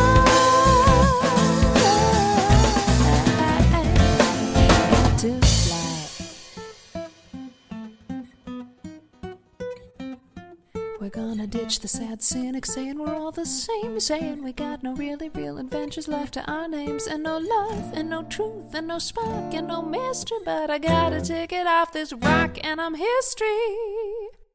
So, coming in for the closer, where we will talk about the future of Nerdcore. How could we? How could we talk about the future? Who can predict the future? Really, we can only do the very current present with some speculation. Yeah, but what we have is uh, Future of Nerdcore is Nerdpalooza 2012. Shut up. Uh, what we have is Marian Call bringing us in with the, the track from her, the titular track from her 2010 release. What are you trying to say? Gotta Fly. I'm trying to say it's a title track. Okay. Because I can't talk. Duh. It's awesome. And so we're going to talk about what we predict. What we predict is the future of nerd music. Turdcore. Turdcore. Turdcore. No. No. No. No. It's all songs about poop. No. Yeah, it's no, going to be a collaboration no, between no. Uh, Mike and what's his name, Mr. Urine from MSI. Oh, Jimmy Urine. Yeah, Jimmy Urine. You Yeah. guys are going to get together. You guys are going to start Turdcore. We're just gonna start Turdcore. We're just gonna poop Uninterested. all over everything. We actually use our butts and with a Not, not, ju- not just fart noises with their mouths. Yeah, no. Um, I honestly, I don't know what the future is because I spend so much time focusing on the present, on what is uh, what's being released today, that it, it's hard for me to even predict six months down the line. I'm telling you, Put it all Turdcore. put it all on a map. Find out what kind of like you know signals it, it, it sends you. Cast the bones, Hex. You're you're at the forefront of all this. Surely you can see the future. Oh God, no, I can't. I'm a stupid. All right, here's what I think. Okay, is this uh, serious or is this robots? Uh, you tell me. You, you, you know what? You tell me, Hex. on a scale of one to robots, how serious is this? Okay, well, look, I just saw a video the other day for a window that is actually that is also a computer screen that Oh, is God. basically Minority Report, and that's happening this year. So We let's are just the say future. let's just say robots goes without saying. All right, right now, robots goes without saying. We're going to have a, a, a Japanese dental blowjob robot. Doing a bunch of songs at Nerdpalooza 2013. Yeah. Um, It- but here's here's the situation. Uh, this is all all joking aside. I think that, that all the culling that we're seeing, like all the the fans genres getting more specific, things like uh, wizard rock kind of blending into more just like fan specific rock music or, or just fan music in general. I, you know, I think we're we're never going to see the the end of timely fan well uh, surges. in I'm waiting for Game of Thrones rock. God was- rock. uh, it's gonna have to catch on a little bit more, but I mean, Oh, and I know, I know what's gonna happen. Nerdcore, it's gonna reach level twenty six, and that music's gonna go dun dun dun dun dun dun dun, dun. and he goes, "What? Nerdcore is evolving." Dun dun dun dun. And dun, some asshole's going to press A. B. B. Brr. Aw. because I love you, nerdcore. I mean, like, like we have I Fight Dragons, and they have signed a label. We have Proto Men who are looking to possibly tour uh, Europe.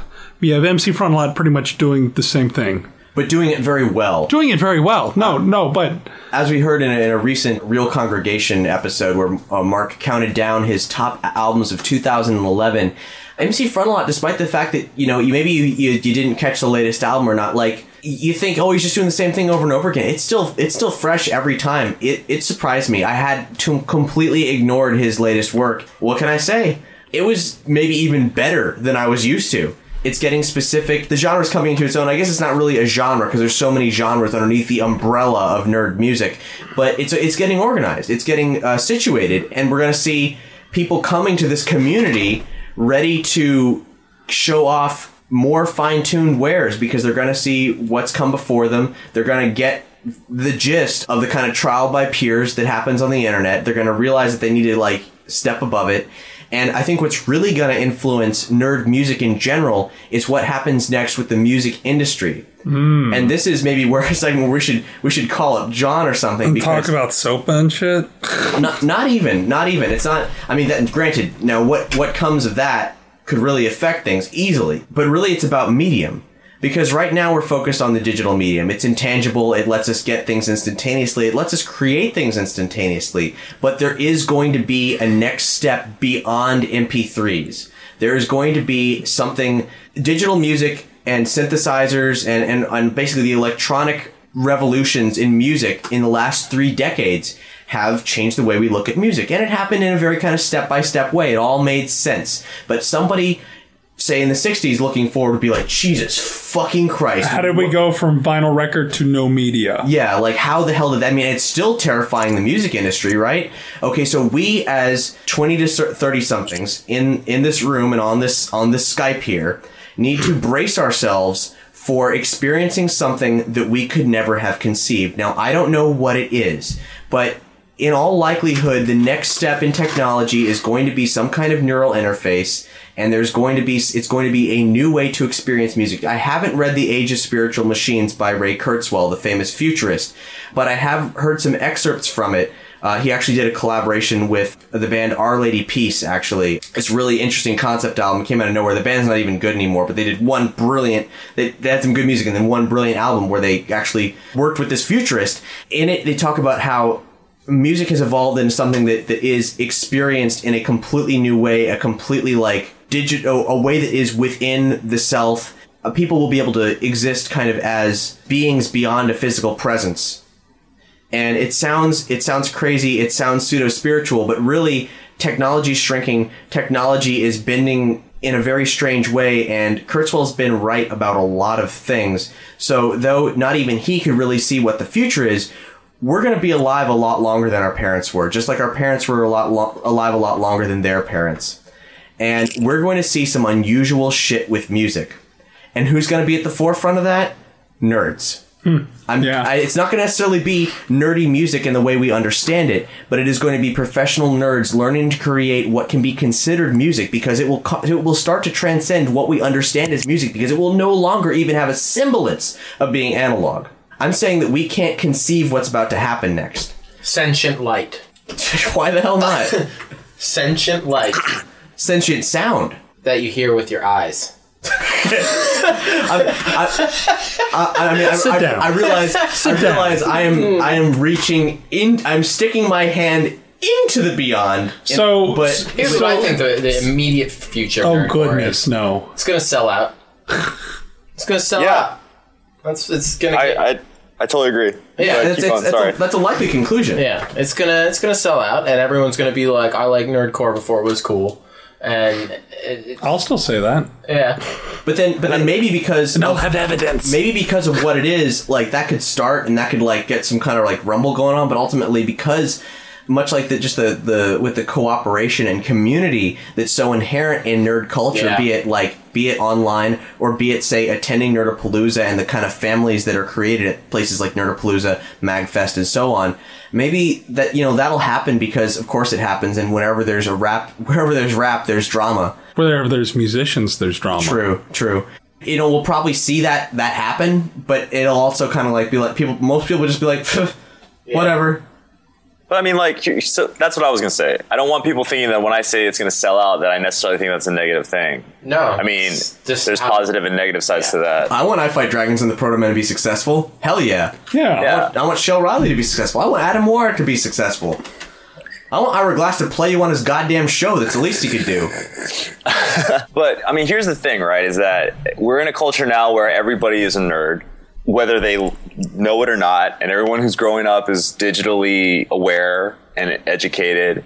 And everyone from the frat boys to the hipsters to hippies to professionals to you know whoever, all have an iPhone, all listen to MP3s. You know, Back in the day, like being a prerequisite for being a nerd was you own a computer. Well, yeah. Okay, then a prerequisite you played video games. Well, well. and there's still there's still a group of people, and I've experienced this in, in a number of different occasions where the word nerd is still taboo, and they'll be like, "Well, it's pretty nerdy," but and it'd be like, "Well, okay, so what's wrong with that?" Yeah, like what are you saying exactly? I mean, go fuck yourself. But But like, I mean, I you know, I think that there is a, there is a way to commodify nerds in music that hasn't been done yet. And I, I mean, like I've told people for a long time that I think in five years, every single like remaining label, like big, la- like Sony, Universal, will have like a geek music division, you know, and it might be as small as three three bands or whatever, but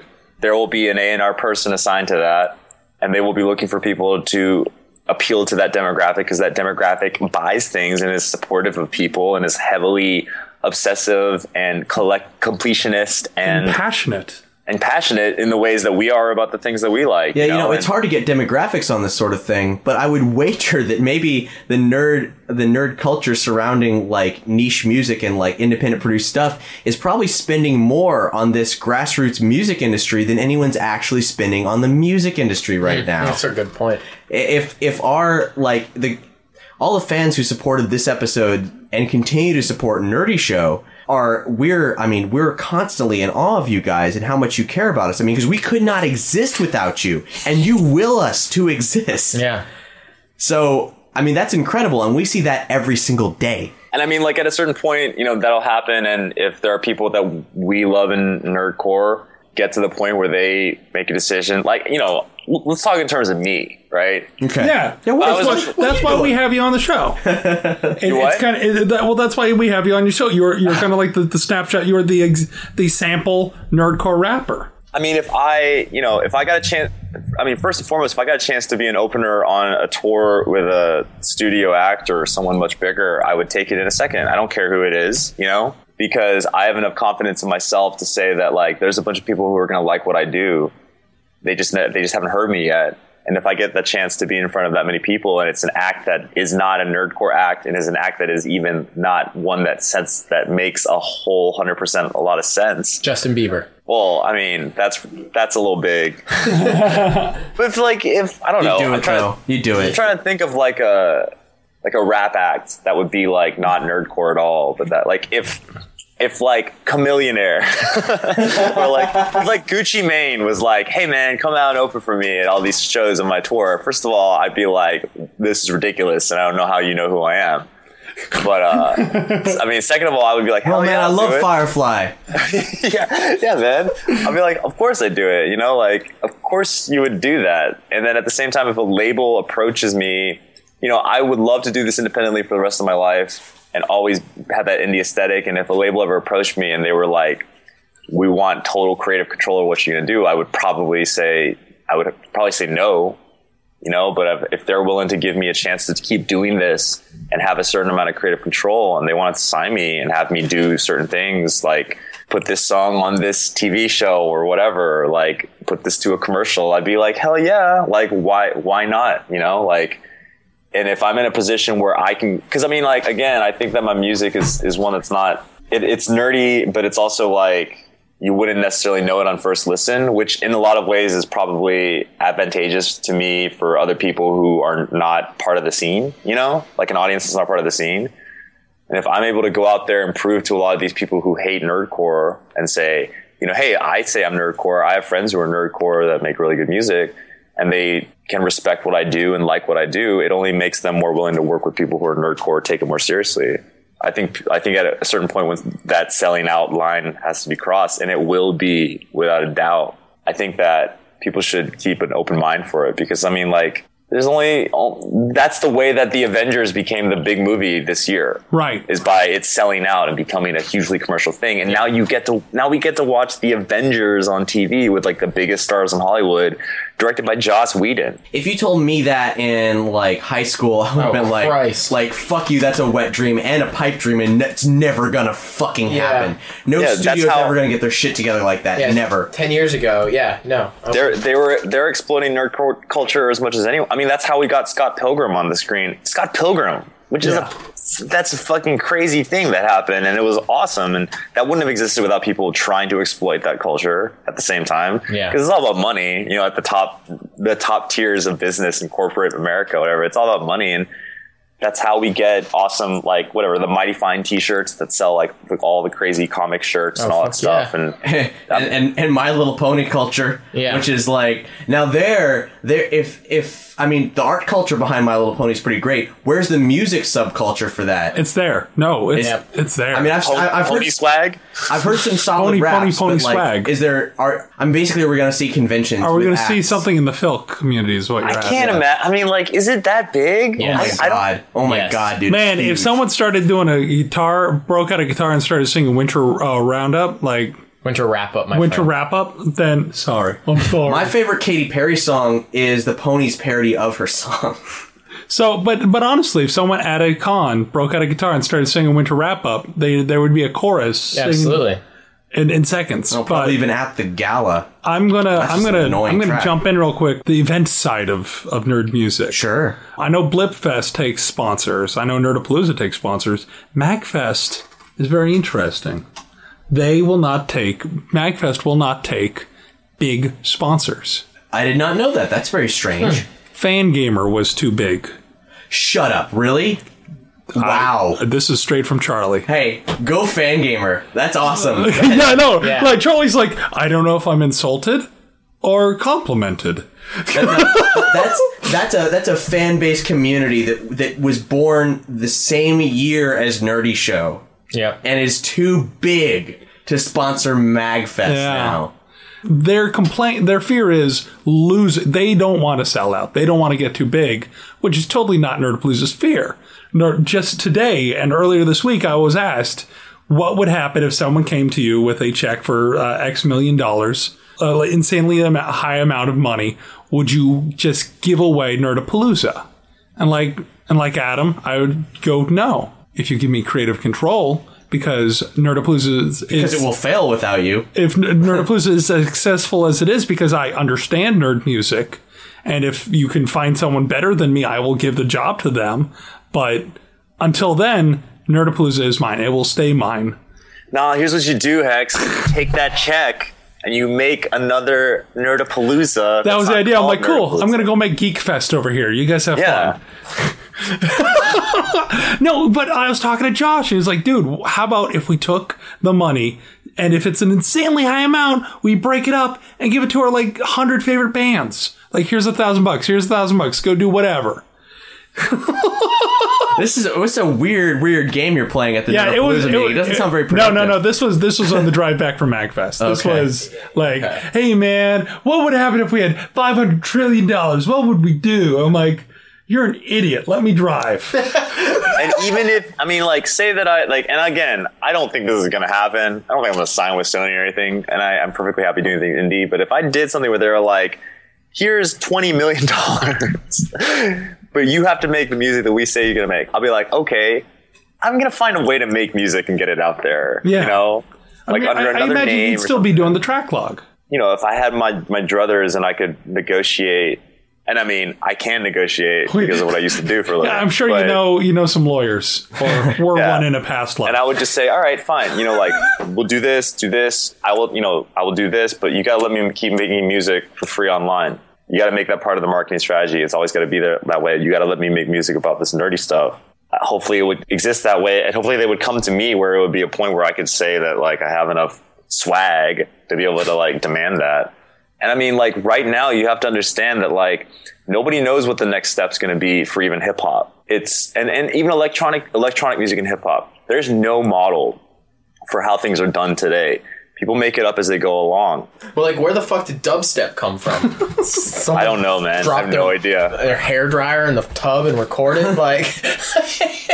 yeah, that Skrillex dude was a he was in a band, and then that band failed, and so he was just making dubstep for fun, and he got signed by deadmau5, and now he's Skrillex. you Yeah, know? it's, it's crazy. Like, um, nobody knows what's going to happen next, and so we'll see. I mean, it- That's what's great I- about it.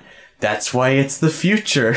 Well, that I think is that, ladies and gentlemen. We need to go to bed because we're tired nerds. We've recorded this all in one night. So, hopefully, you didn't have to listen to it all in one night. but if you did, then you, You- might have been on tower duty somewhere in the Middle East. and you're cool, man. Mad cool. To take us out, we actually have an Adam WarRock track. Not just any Adam WarRock track. This features Int80 and Beefy. And you're like, oh, I know, this is Nerdcore. You are incorrect. Adam, would you like to introduce this track? Sure. This is the future right now. Yeah. Oh, so yeah, by the time this comes out, my new album would have dropped February 13th. It's called You Dare Call That Thing Human, which is a reference to a very, very specific comic book panel. If you can name it, congratulations. You are very, you are as much a comic book nerd as I am. So I reunited the crew that did the Nerdcore CORPS remix for my EP. It came out last year. So we decided to get together and do another trio track. It's me and 80 of Dual Core and Beefy doing a song called MLF, which is not MILF, which I'm sure a lot of people will think it is when they see the track list on the back. It stands for Mutant, Mutant Liberation Front. Hey, man, I just villain. see what I want to see. I'm sure there's a lot of people who would want us to make a song called MILF. But Why don't you do it? maybe we should. April Fool's Day, man. but uh, it's called Mutant Liberation Front. That's a group of villains from X Force. It's just me, Beefy, and 80 uh, rapping over a sinister beat. Nice. Awesome. Well, ladies and gentlemen, thank you so much for listening. This, Double very, decker, two parter. very prime episode. Yes. Bye, I'm Hex. Triforce Mike. Cap. I, I'm Adam WarRock. Thanks, thanks so much for joining us, everyone. Please enjoy this wonderfully fresh, brand new, straight from the future Adam WarRock track.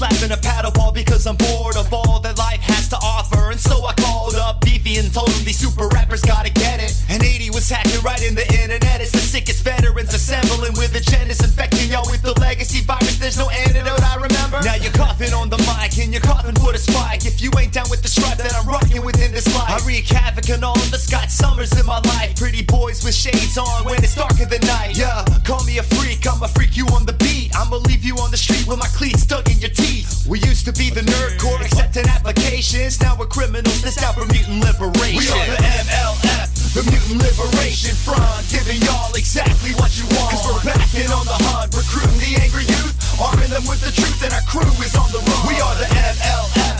The Mutant Liberation Front, giving y'all exactly what you want. Cause we're backing on the hunt, recruiting the angry youth, arming them with the truth, and our crew is on the run. We fucking up like X-Force. Never go to battle in a ride with less than four doors. Because we roll deep, plus we got some rep your super group. You're doing nothing except for losing my respect, huh? Yup. We striking at your empire, striving for a little, but it's known that I can rain fire. Go at to make it happen on the tempo, never rusty. David go against the beat that boasts so hot as kamikaze. I don't front my friend to liberate. You can tell your politicians I'm a terrorist and go ahead, I'll sit and wait. Then I'll just craft myself a plan, a little scheme to move the plot, and you could try to be the hero. Come and show me what you got. It's absolutely nothing, bro.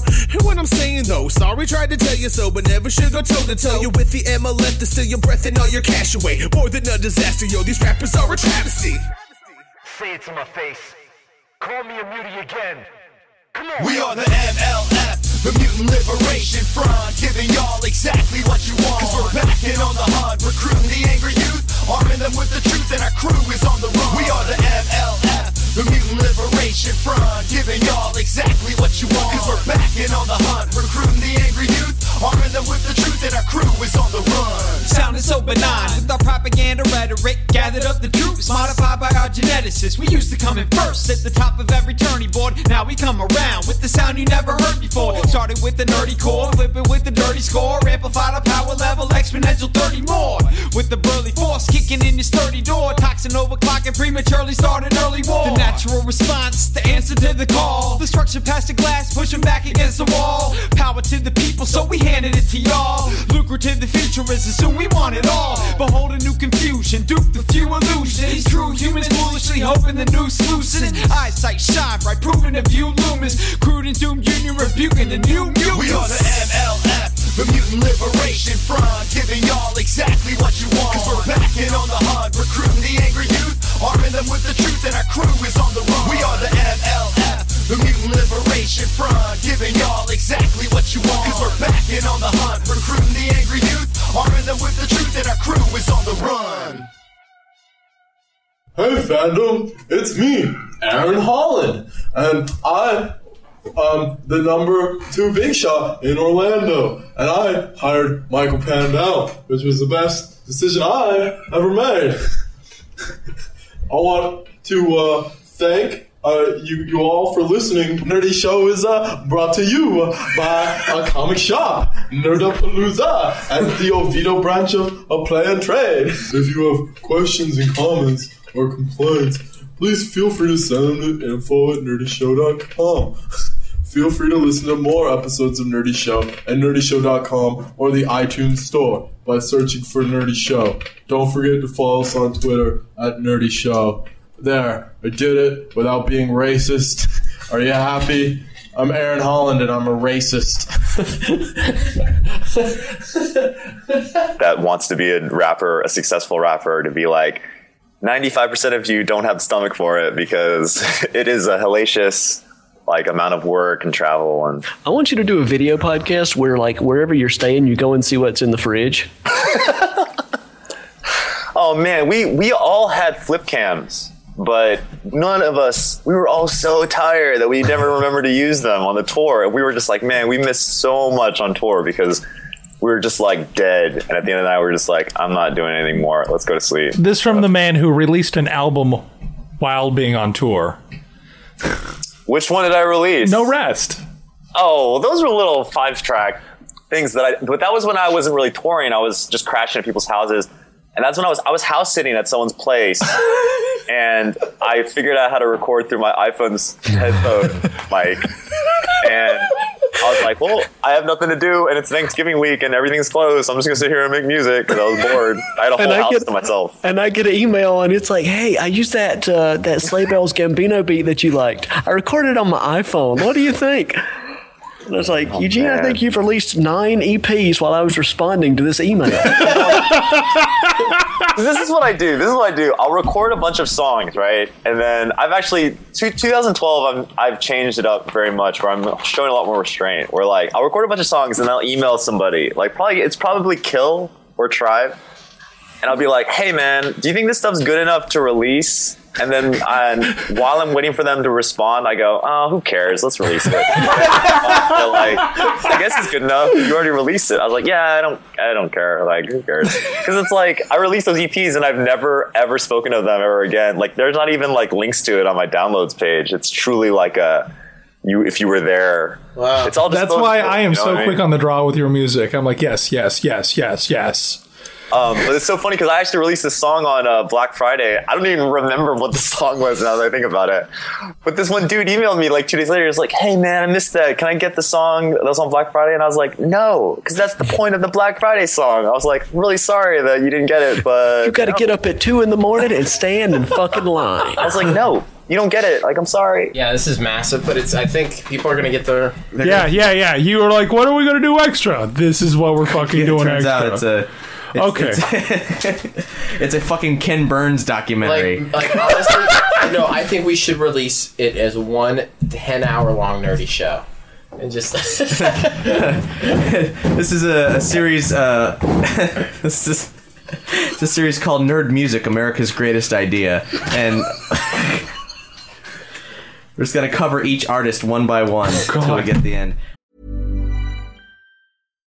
Hi, I'm Daniel, founder of Pretty Litter. Cats and cat owners deserve better than any old fashioned litter. That's why I teamed up with scientists and veterinarians to create Pretty Litter.